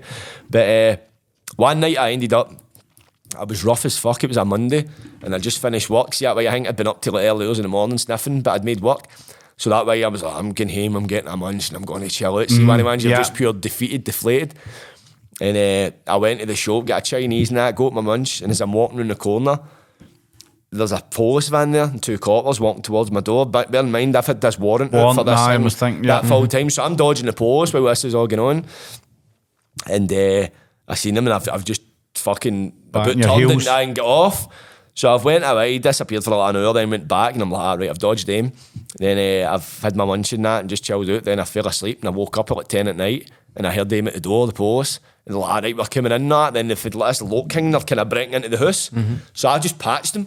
And then my dad's woke up, fucking like, what the fuck's going on? Gonna off, he's not opened the door. Then they've like, right. And I just went like, no, what, fuck it, I'm caught. So I got up and then they've, they've lifted us. And then that's when I was like, ah, right, that's me. I'm getting back up the road, I'm getting to jail. Because I was down a charge with a lockback, so it's the Stanley. It was a locking Stanley. So they done us with a lockback. So that was my third knife. I was like, I'm fucked. And I went into court and it was like a travelling judge that it was in. And uh, fucking, I get bail. I was like, ah, no fucking danger, man. I, like, I get fucking bail. I walked out pure happy and that. Like, you'd have thought I'd get a not guilty the way it was. Yes, I get bail. yeah. But I get back out, so I was buzzing. So uh, as I get back out, then I was kind of like, right, that kind of alleviated some of the anxiety because I wasn't pure dodging the police, but that would still come into my mind as time went on, like fucking, what this, this case is hanging in my head. But lockdown eventually happened. And then and I was going through periods. I was trying to get off the green. No, I was managing like a week, two week. Then I was ending up back. I would manage like two week after green. Then I'd end up getting mad with it and end up in the gear. Then once I had a gear come down, I'd start puffing it, make myself feel happy. It was just a pure cycle. And uh, I locked lockdown came in. I, f- I hang with one day. I just uh, I was I seen the guitar because I remember seeing a quote on uh, I don't know if it was Facebook or something like that, and it says uh, this can either be the making of you or the breaking of you. It's up to you to decide what. So I was furloughed. So uh, I was getting my, my wages paid eighty percent of my the house, I wages. was So same. I was kind of like, what the fuck am I going to do? Because I remember the day I get furloughed, I bought four cans of beer. And I, I remember drinking one. I was like, ah, is this what I'm going to be doing this whole time? So whenever I was like, I just flung them to fuck. And then I seen the guitar and I was like, ah, no, I'll start playing the guitar again. So I started playing it. And uh, I'd wrote like this wee parody, see the Gerry Cinnamon tune, Yeah. She's a Belter. I'd wrote like, the, the lyrics to I'm on a bender. Because Right. during my days I've been on a bender. So I, I thought if it was funny, I was like, I'll need to record that and stick that in fucking Facebook or something. So when I've picked up the guitar and playing it again, that's popped into my head and I was like, ah, no, what, fuck it, I'll fire it up. sing Yeah. So I done it and I just, I was fucking, I just done it like I just did a video and fired it up and it, I want to say it went viral, but it went kind of viral, know what I mean? It go at 500 odd shares, I think a thousand, I think about a thousand shares eventually, man, but it done alright for editing. I'd never posted in No, that yeah, got you. According to me, it's been viral, you know what I mean? So cunts were loving it and that. Then uh, I was also getting that wee buzz like, yeah, it's fucking putting something and people are liking it. Then uh, I think I heard that Coldplay tune, Yellow, yellow and I started singing the lyrics to it was for all the yellows, that, and I was like, am I going to do this again? And I was like, ah, fuck it. So I recorded me, uh, I wrote a wee parody of that, recorded that, and I put it out, and people were laughing at it like that, and I was like, ah, fuck it, I'm doing this now. So I just started writing mad parodies to mad daft tunes and putting it out every week. And people were sharing them, people were liking them and that kind of thing. So it started to become a wee routine. Every Friday I'd release a tune. And then uh, as time went on, people were just starting to get into it and that kind of thing. And it was it was doing all right. Then I was getting new ideas to try stuff. And uh, as it was, it was coming just before lockdown, me and my pals met like, and uh, we went out for a pint. My pal's dad, he'd just died, so we went out to get like a wee pint after it. And uh, not, not that day, but like, during that period. And we were sitting, and I remember it was in the Village Hotel. It's uh, no far from here. And uh, is it, it's far from here. I fucking forgot where we were there. I was too into it. It's in the Village Hotel. It's just next to the BBC buildings. It's no far from the town. Yeah. So uh, we were in having a pint, and it was just after a Rangers game. And uh, the guy for Rangers TV was like in the next booth, and he was doing like a kind of an interview with somebody, but he had like a laptop and a mic, and we were like, ah, "Look how simple that is." No, I mean we could do that because we're sitting with a few pints and solving the world's issues. You know what it's like. Of course so is. like we could do that. So like, let's do a podcast. So lockdown happened, so that kind of put in the back burner. But in the time during lockdown starting, I'd started to build a wee following. So for releasing my tunes and all that kind of stuff, man. So by the time it And was this helping you, the guitars, the making the breaks? This is, you're thinking, God, this is am I going to now? This Well- is helping me. This is helping my anxiety. This is helping my addictions. That- well, this is the thing. That's the see when I talk about when I uh, got into the guitar when I met the boys in the band. That's when I was like, I, I want to do this, but I fell away from it when I was getting full of the drugs. So Got I. I'd rediscovered it. So I'd, I'd found it again. I was like, ah, ah, this is what I'm meant to be doing. I just, I suddenly felt like a hole was filled, a void was filled. It's fucking brilliant. Brilliant. So. In the time, I think it was like March to August. Well, obviously, a lot, we were kind of deep into the lockdown to a degree. Then, uh, I we like, "Ah, right, let's get together and uh, go and do a podcast. So we started after was four days, and we just started recording a few trial runs, just sitting talking shit about it. Then uh, eventually came time to put it out. So we eventually put it out, and uh, the within the minute fucking of putting it out, one of my pals is like, "Ah, "Mate, I can't have people seeing that." He's like, 'cause he's talking about getting full of eckies at Tina Puppy's brother-in-law and Yeah. that shit, and then he's got quite a good job, so I understand it. So, but at the time he panicked, he's like, ah, "We need to take that down. I can't do it." So, all right, fucking took it down, and me and my pal were kind of annoyed because my pal produced it on. It, it waited to the minute it went up to say that. So he, we were like a bit miffed because I wanted to do it as well. So they met immediately. Him and the other boy just went like, "Listen, we don't want to do this." So it ended up me and my pal, and he, my pal was like, "Listen, I don't want to uh, be doing the podcast. I'll produce it, and you just be the man." So I was like, ah, "Right," because all my life I'd always took up something and got interested in it, then patched it, and I With the fe- fears and the usual stuff that comes up. Anxiety, yeah. the fear of- yes, yeah, what people think and all I've that. had it with this. Do you know what I mean? A million times before. Listen, are you doing the right thing? Are you are you best placed to be sitting here talking about this type of look at the shit you done, Jordan? Who you to sit here? Mm-hmm. But you know what? It's for the greater good. So on you go. Sorry, Jordan. Good. Oh. That was, your, that was your wee. That- wee- That's your firing wee gun clip. for me to start talking. but uh, just, just with Just Jordan after saying was, that, I. Are you sure you want to be doing this? yeah, just what Jordan was saying, just touching um, further on, what Jordan was saying that it is it is a fear thing that when you're trying to put yourself out there, right? You you, you think, well, you want to. It's what your family think, or what you think, or what you think are going to, or what your fate. family going to think about you and That's your what- friends, Mm-hmm. right? And you, when you think about them both, you'll do fuck all. Aye. Right? Aye. If you patch them, not patch them, but just don't forget, because they'll tell you you're doing, you're fucking off your head to do something like that, right? Or you're starting, say you're starting a business or a podcast or whatever. You're off, you're off your head to so leave your job you. and that kind of stuff. So your family and your friends are your, your worst critics, Mm-hmm. right? If you can get over them, right, and think I'm going to do this, right, everything else usually works out. Uh, of course, I feel as well as see the the more worrying the ideas are, the bigger they seem in your head means the better the idea is. It's like, Bump, I, I find that it's, it's, it. it's that Mhm. fear's called I like that, resistance. Jordan. It's resistance because uh, I remember somebody saying to me like I've spent all my life uh, worrying about what they think, but um, at this point in my life, I'm still trying to figure out who they are Yeah. because it's on the head. It's like you imagine like, like the cavemen back in the day going out to hunt his first animal. Mm-hmm. You probably have no idea fears like can you sure you can hunt an animal? You can't fucking catch nothing. But he went and done it, and then as soon as you do it a few times, you're like, ah, I can Mm-hmm. do this. I'm the man. So at this point, I'd really geared up in a lot of things. Like I'd get interested. I'd done a bit of boxing when I was like 15. I've done it for like a year, then patched it and just went like everything I tried. I turned my to. I maybe got to a certain degree of uh, and patched it. So I had this, pardon me, in my head. I'm a fucking failure. This and that thing. So when it got to this stage of the podcast, I was like, I'm not geeing up in this. I'm no. I'm. I don't give a fuck. It's like this is one thing I'm going to stick to it. So and I quite like the idea of being the, the guy in camera. What I mean? That ego thing. What I mean? I'm, I'm the main guy because when there's four of you doing a podcast, there'll be each other. It's hard to get a word in, and plus, it's easy to let somebody else take the conversation away, whereas the the, con- the onus is on me to do it. So I like that it idea. So uh, I just started doing it, man. Then aye, people started taking to it. Then uh, I was actually enjoying. I realised how much I actually enjoyed speaking to people because uh, it was like a drug to me. So I realised that as well, man. Let's see, times I'd ha- have a podcast like I can't be asked doing this today and all that. Hopefully they cancel this and that. Like you coming today, aye mate, like fucking bastard, man, he's coming. So stuff like that. But then I'd go and see within the first 10, 15 minutes of talking, you're like, ah, it's Yeah. like you settle. It's, it's, It's, a massive therapy. buzz. It's Even we therapy, do the by way. podcast after when you're talking, but see after it, and then you kind of reflect to that podcast. It's, it's you're like fucking up. It's brilliant, and then you just take nuggets from that podcast and think, What oh, you're that's taking in your own yeah. life, I yeah, and you can't you can't stop talking about it. Aye. You think, when's the next one? Aye. When's the next one? And if, especially if you have one that's quite inspirational, it's got a lot of pure motivational message. You're like, I want people to hear this. No, Yeah. of course, mm-hmm. of course. That's my big thing that, about it. So when, when- when you're listening, going back, like there's so many snippets of the podcast that we've done previously. It's, even one of them, somebody just that is sitting, neighbour to go, think there's no other option other than to take their own life or whatever that looks like, and that's Monday morning, whenever it is, and they pick up a podcast and you hear drop, and there's one snippet in there that they go, I'll try that. And it stops him, it gives them another 24 hours, another 24 hours. Something can happen that gives them that, pick up that guitar, get like, like go that walk in nature, jump that, that gives them that buzz that they can then kind of no pick up the usual coke, whatever it is, and go to that, go to that, go to mm-hmm. that tool that you've got. Can introduce somebody to a new way of thinking, and that's all some people That's need. That's it. That's all. It's just that wee inspiration I thought because it's and it is it's the relatability when you look at somebody. It's all one thing looking at somebody and going like, ah, he's amazing, he's on the telly, he's doing dynamite because he came for this, but that's how he, mm-hmm. he's doing dynamite because he's this and that. I'm not like him. I don't mm-hmm. come for that area. But you see somebody that's came for the shit, they've been through it. Know what I mean? Like, ah, well, he's the same. Could have me. been you, could have been sitting Yeah. in the same room as you, could have been in that cell with you at the same time and look at Jordan and that.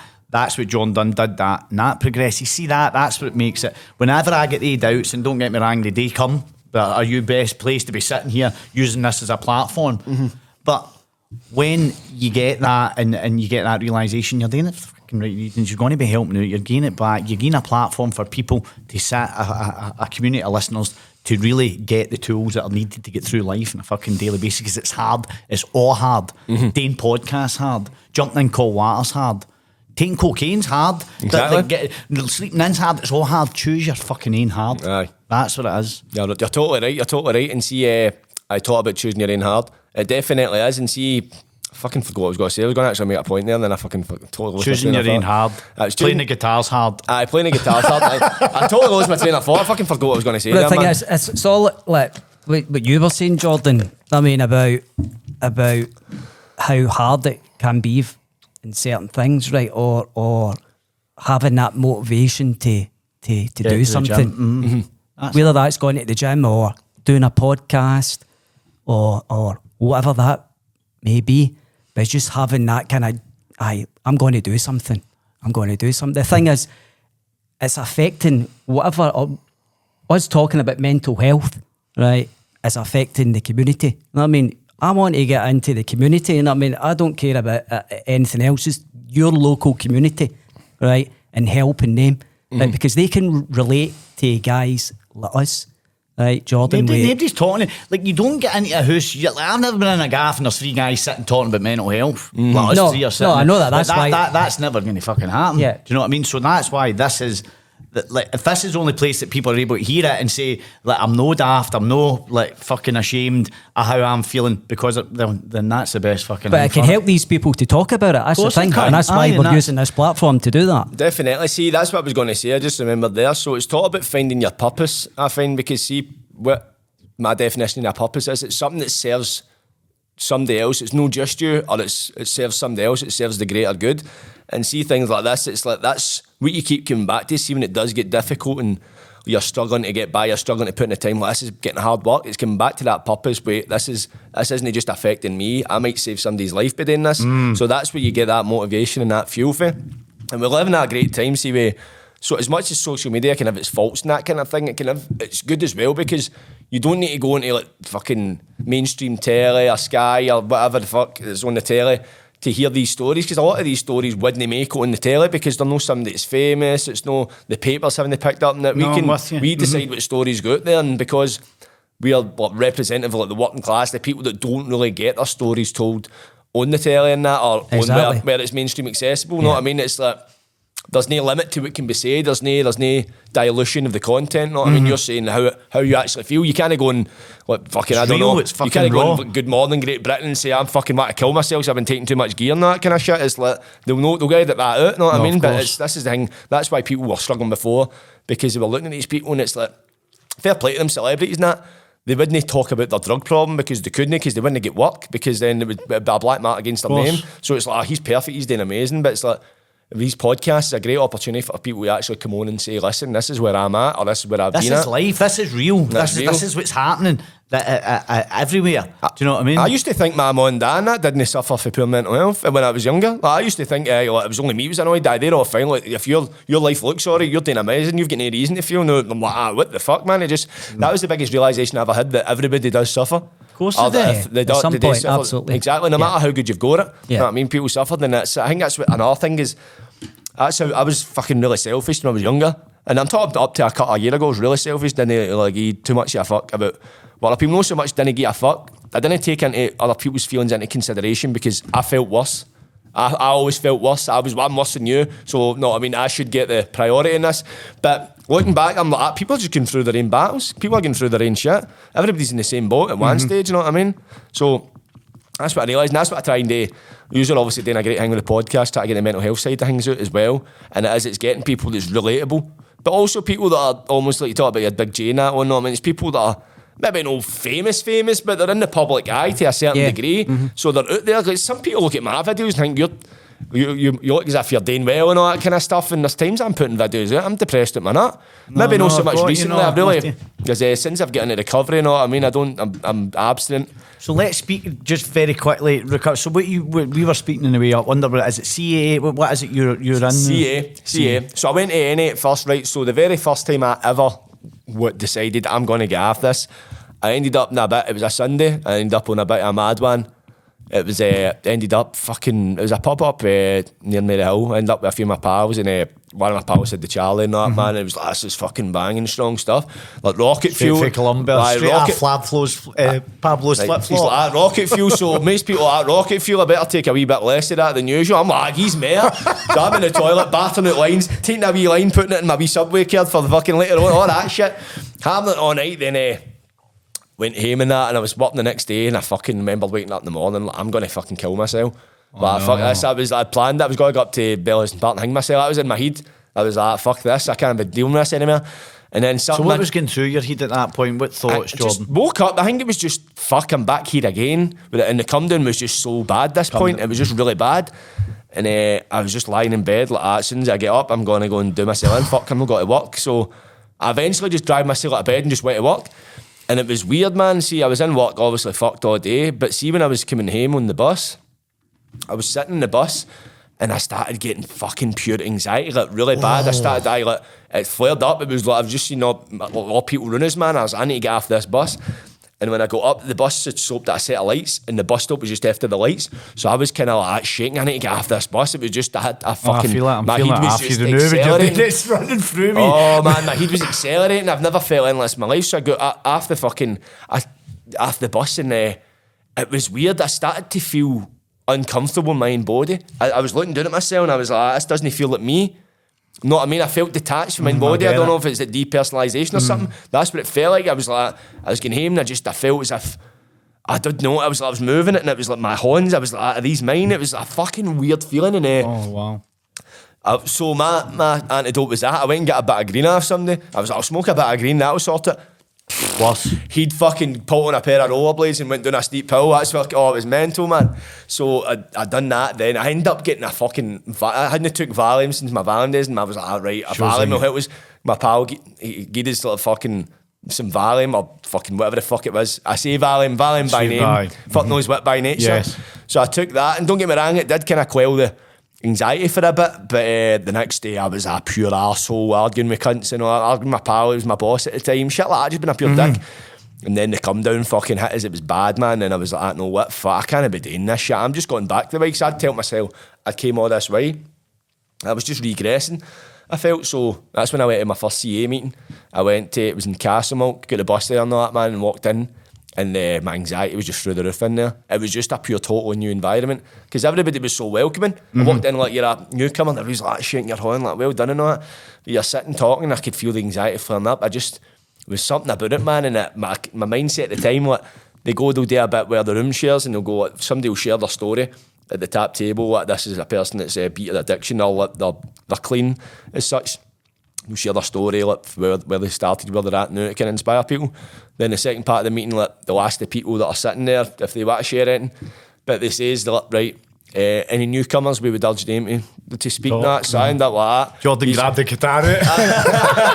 Wish I had the Funny guitar. you should say that. Oh no, see, it wouldn't have been as bad what I says, I know. It's like when uh, this is how in denial I was, man. See, when I think back, see, hearing some people in meetings now, man, I'm like, ah, cunts must have been like, what the fuck's this cunt on? So he would say like, say like, my name's Jordan, I'm an addict, and that's you. That's you need to say that before you say it. You don't need to say it, but that's Yeah, what you yeah. say.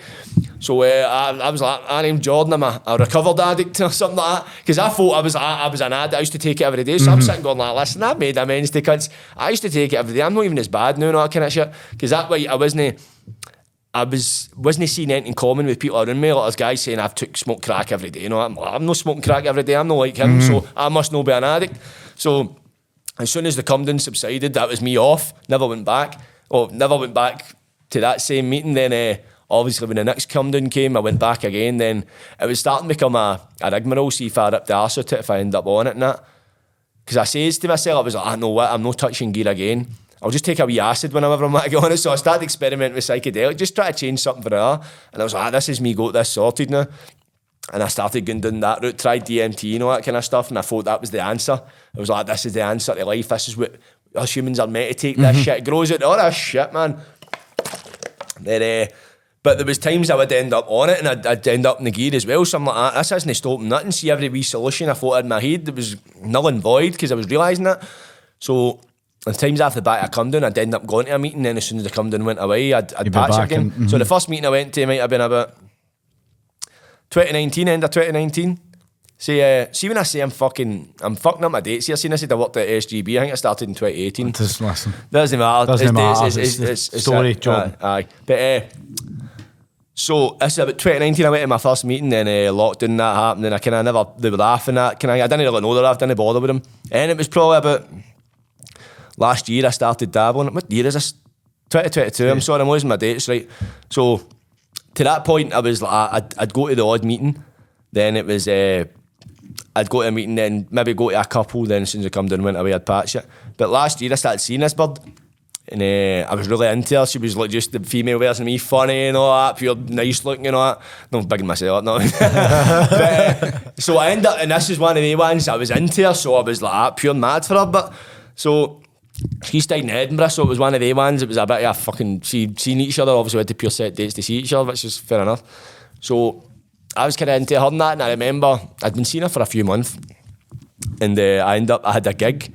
So I was doing like rap music at this point. I kind of changed the kind of music I was doing. No change it, just started trying something new. So uh, we had this gig in Edinburgh. And I went to it, and uh, obviously I'm turning half bottles and that, and I'll just drink tonight. I had green on, I was like, I'll just drink and smoke. So somebody's whipped out a bag of gear. I'm like, I give you some. So I end up the Charlie man, and uh, end up this bumped into this mad bird there, and she was obviously into us. And I end up when I went back to Glasgow, she came up to mine, and obviously whatever happened happened. And I woke up immediately like for that with it come down like ah fuck what have I done man and it's like I'd always said to When myself comes to it, so, sorry, John. See every come down that you're having for that point, were they getting worse, or were they getting fucking more 'Cause- horrible? 'cause and see, every time I'd I had a come it. down, I was like, ah, that's the last come down I'm going to have. course. And then I would, again, you're and I would implement this strategy, whatever strategy it was, to make me stay off a gear.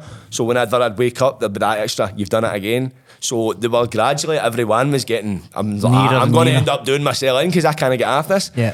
So uh, that time I woke up, I was like, ah, fuck. And uh, I was like, ah, I'm just telling her. I can't, I can't sit with her after doing this. So uh, I told her right away. Then obviously she kind of finished things and that kind of thing.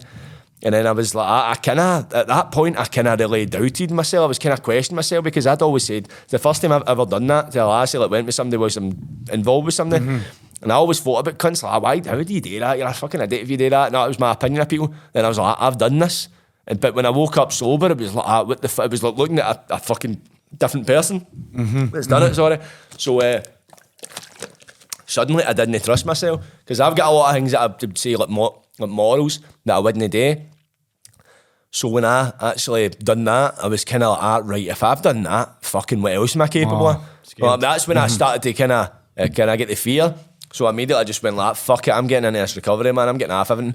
So uh, I'd met a few people in the recovery time, ended up quite pal with them. So I knew a bit about it. So I went to NA, Narcotics Anonymous at first. And uh, I went to that. But at the time, I was microdosing psilocybin.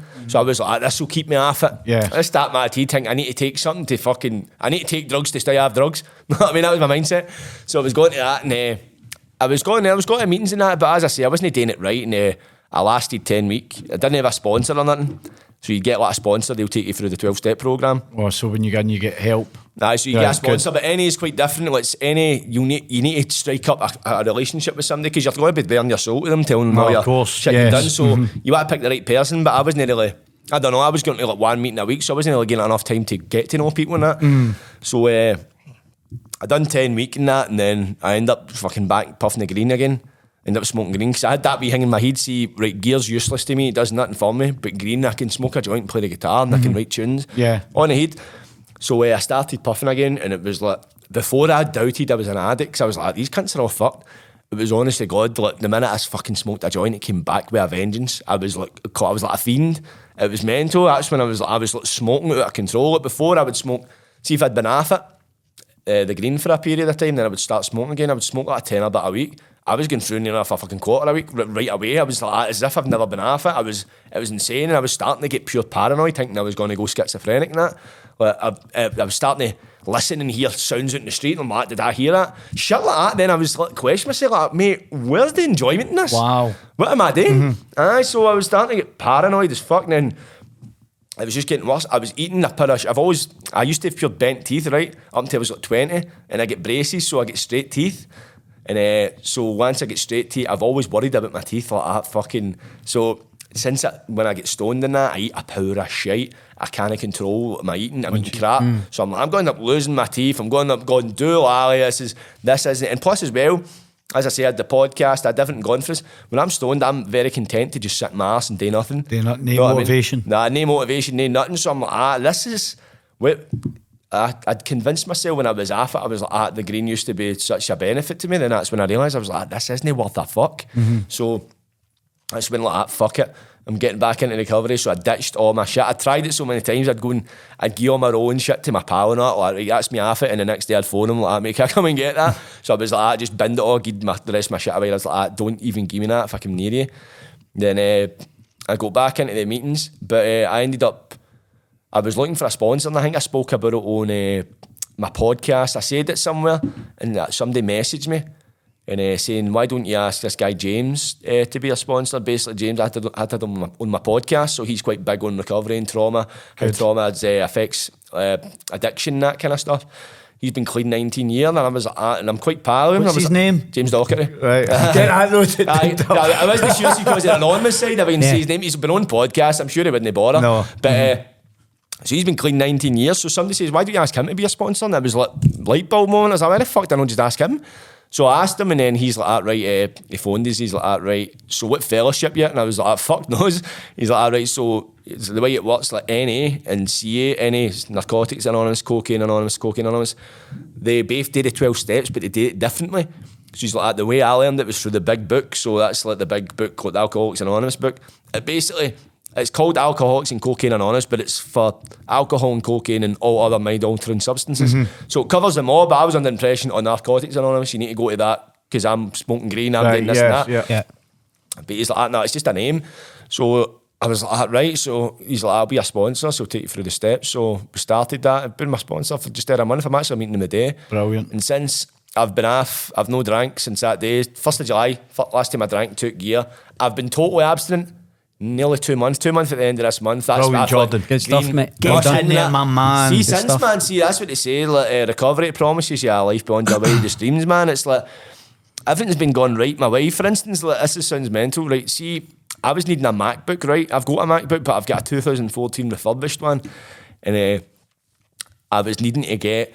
I was like, I want an upgrade to like the, the MacBook Air. So it's like a grand laptop, but my f- I've not got a grand and uh, my finance my credit shite. So I was calling, I was like, how am I going to get finance? So I was contemplating asking my ma to get out and finance in her name and then give her the money, but I was like, "Fuck, I don't want to do that in case I end up losing a job or something like that. And I was kind of like that because see, try to edit in that MacBook I've got, it's a fucking piece of shit, man. It's so slow. So uh, I got funding, obviously, through uh, Sunny Govan and that. So I went and ordered two cameras. I'm not going to say where in case I get stuck in. I ordered two cameras. And uh, the way it was, it was during the Royal Mail strike. So the cameras get sent out by Royal Mail, or they get sent out. Royal Mail picked them up, and Royal Mail was going to deliver them, but they picked them up as two separate orders. So they went to the depot, the strike happened, then it was like a week later. One gets sent out, and I was expecting it, right, this has got to be scattered because of this, there's got to be a heavy backlog of fucking deliveries. So I got one one day, and I was like, ah, right, just waiting another one. And the next day, I was like, ah, door went post, I'm like, ah, fucking result is my camera. He's giving me, he's like, the box is quite heavy, mate. And then I've got it and I've opened it. There's a fucking MacBook Air in it. Visualization I is the key, man. And I'm like, ah, what the fuck? And I was like, where the fuck? These cunts have sent me this MacBook. I was like, what the fuck? And is that the exact same one you were wanting? exact same wow, one. man. And then wow, obviously wow, they fucked wow. up, and then somebody's like, ah, go and sell that, and then you can make your money back. But then I was like, ah, wait a minute, man, surely they've no meant this and that. Then the next day, door goes, post it again. There's your camera. Brilliant. So I got the two cameras and a That's MacBook. So sorted. that's another thing as well. Visualisation, mate. and it- mate. That's see if I Ah, see if I ever doubted some cunts looking after me. That's what I was like, nah, this isn't Sign. This shit is Brilliant. real. I This love shit- it. This shit is real. Then uh, the other day, I, I, I booked my theory test in like December. So last month, uh, last month I booked my theory. Somebody was in work telling me they booked their theory, and I was like, ah, because I'd done my lessons before, but lockdown happened, and then I fell away from it, and I wasn't working, so I didn't have money coming in. Then, uh, so when that came back in, uh, I've ended up, and she said that this woman I was working with, I've like, right, fuck it, I'm going to book my lessons, and I went and looked, booked my theory, sorry. And uh, when I've looked back when I tried to book it, fucking last time, I, I think it was last year or the year before, it was that it was such a backlog. You were having to go down south to try and get a test Yeah. and all that, and then you had to download an app to see Oh, if there was was any cancellations. A in the arse, so I just patched it. And I went and looked, and they had availability for tests in January. And I was like, ah, fuck it, I'm just booking it in January, man. Then that way, if I book it, it'll light a fire under my ass. It gives you the motivation to get your But fucking so- studying done. Aye, well, that's it, man. But the full time of the Christmas holidays, I'm, I'm kicking back. So I didn't start revising it last week. My theory test was, uh, what day is it today? Saturday?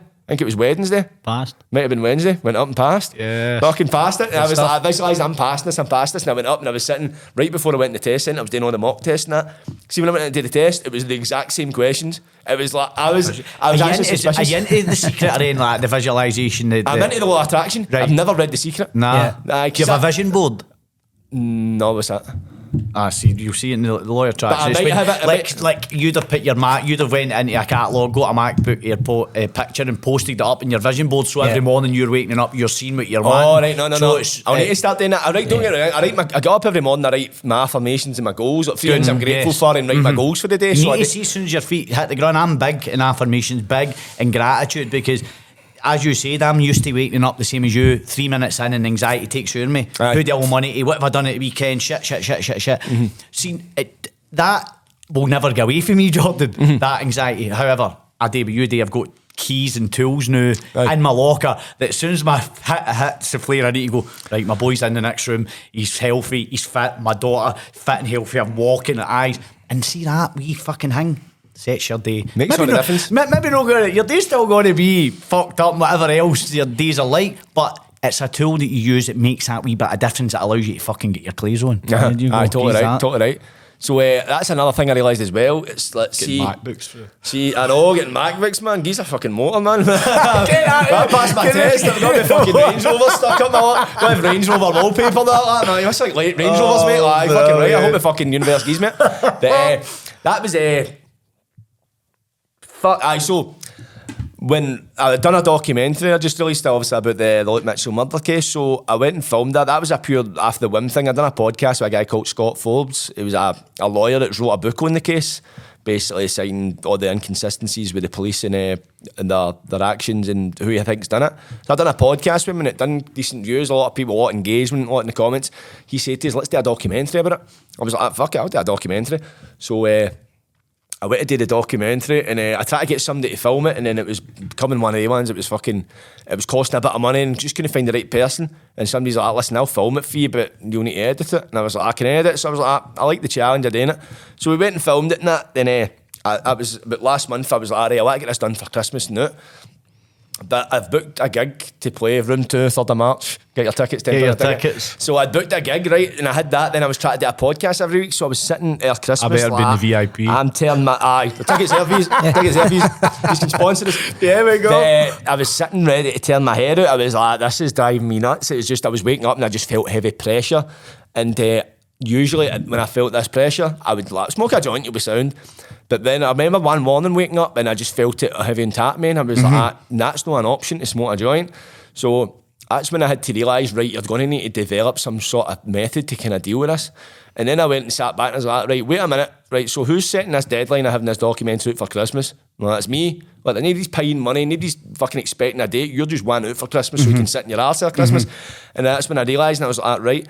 So that's when I realised, stop thinking about everything in the future, everything you've got on tap. Just treat it like a house. When a brickie's looking at a house, he's not looking at the house, he's looking at the brickets in front of him, and he's putting one brick at a time. Yeah. Yeah. know he's got a house. Love so I was like, ah, just break it Love down it. into a brick. So I was rather thinking about I've got to the gym, then I've got to go to work, I've got to do this all the day. I'm just like, ah, go to the gym, do a workout, and just one thing at a time. See, since doing that, it's been so much easier. And see, that's the thing. I wouldn't have with drugs. I wouldn't have been able to devise that strategy to deal with it. Jordan, yeah, that's I love it. mate. That's great. No, I mean, you've got some story by the way. you've Jordan, got we're going to get you back on by the way because I yeah. don't know for, point, this, for, but- for the setting, but it's been amazing. I can You're- get you're- you on mine as well if you Yeah, say. we can get in. we'll- Yeah, we'll- absolutely. That'd we'll def- yeah, but your, definitely your do that. story's no when it's it's Aye, good. well, It's I laugh. relate to- There's a lot of laughs, but obviously there's a lot of seriousness Serious, with the addictions and mm-hmm. that kind of stuff. If you could give one piece of advice to our listeners, what would that be?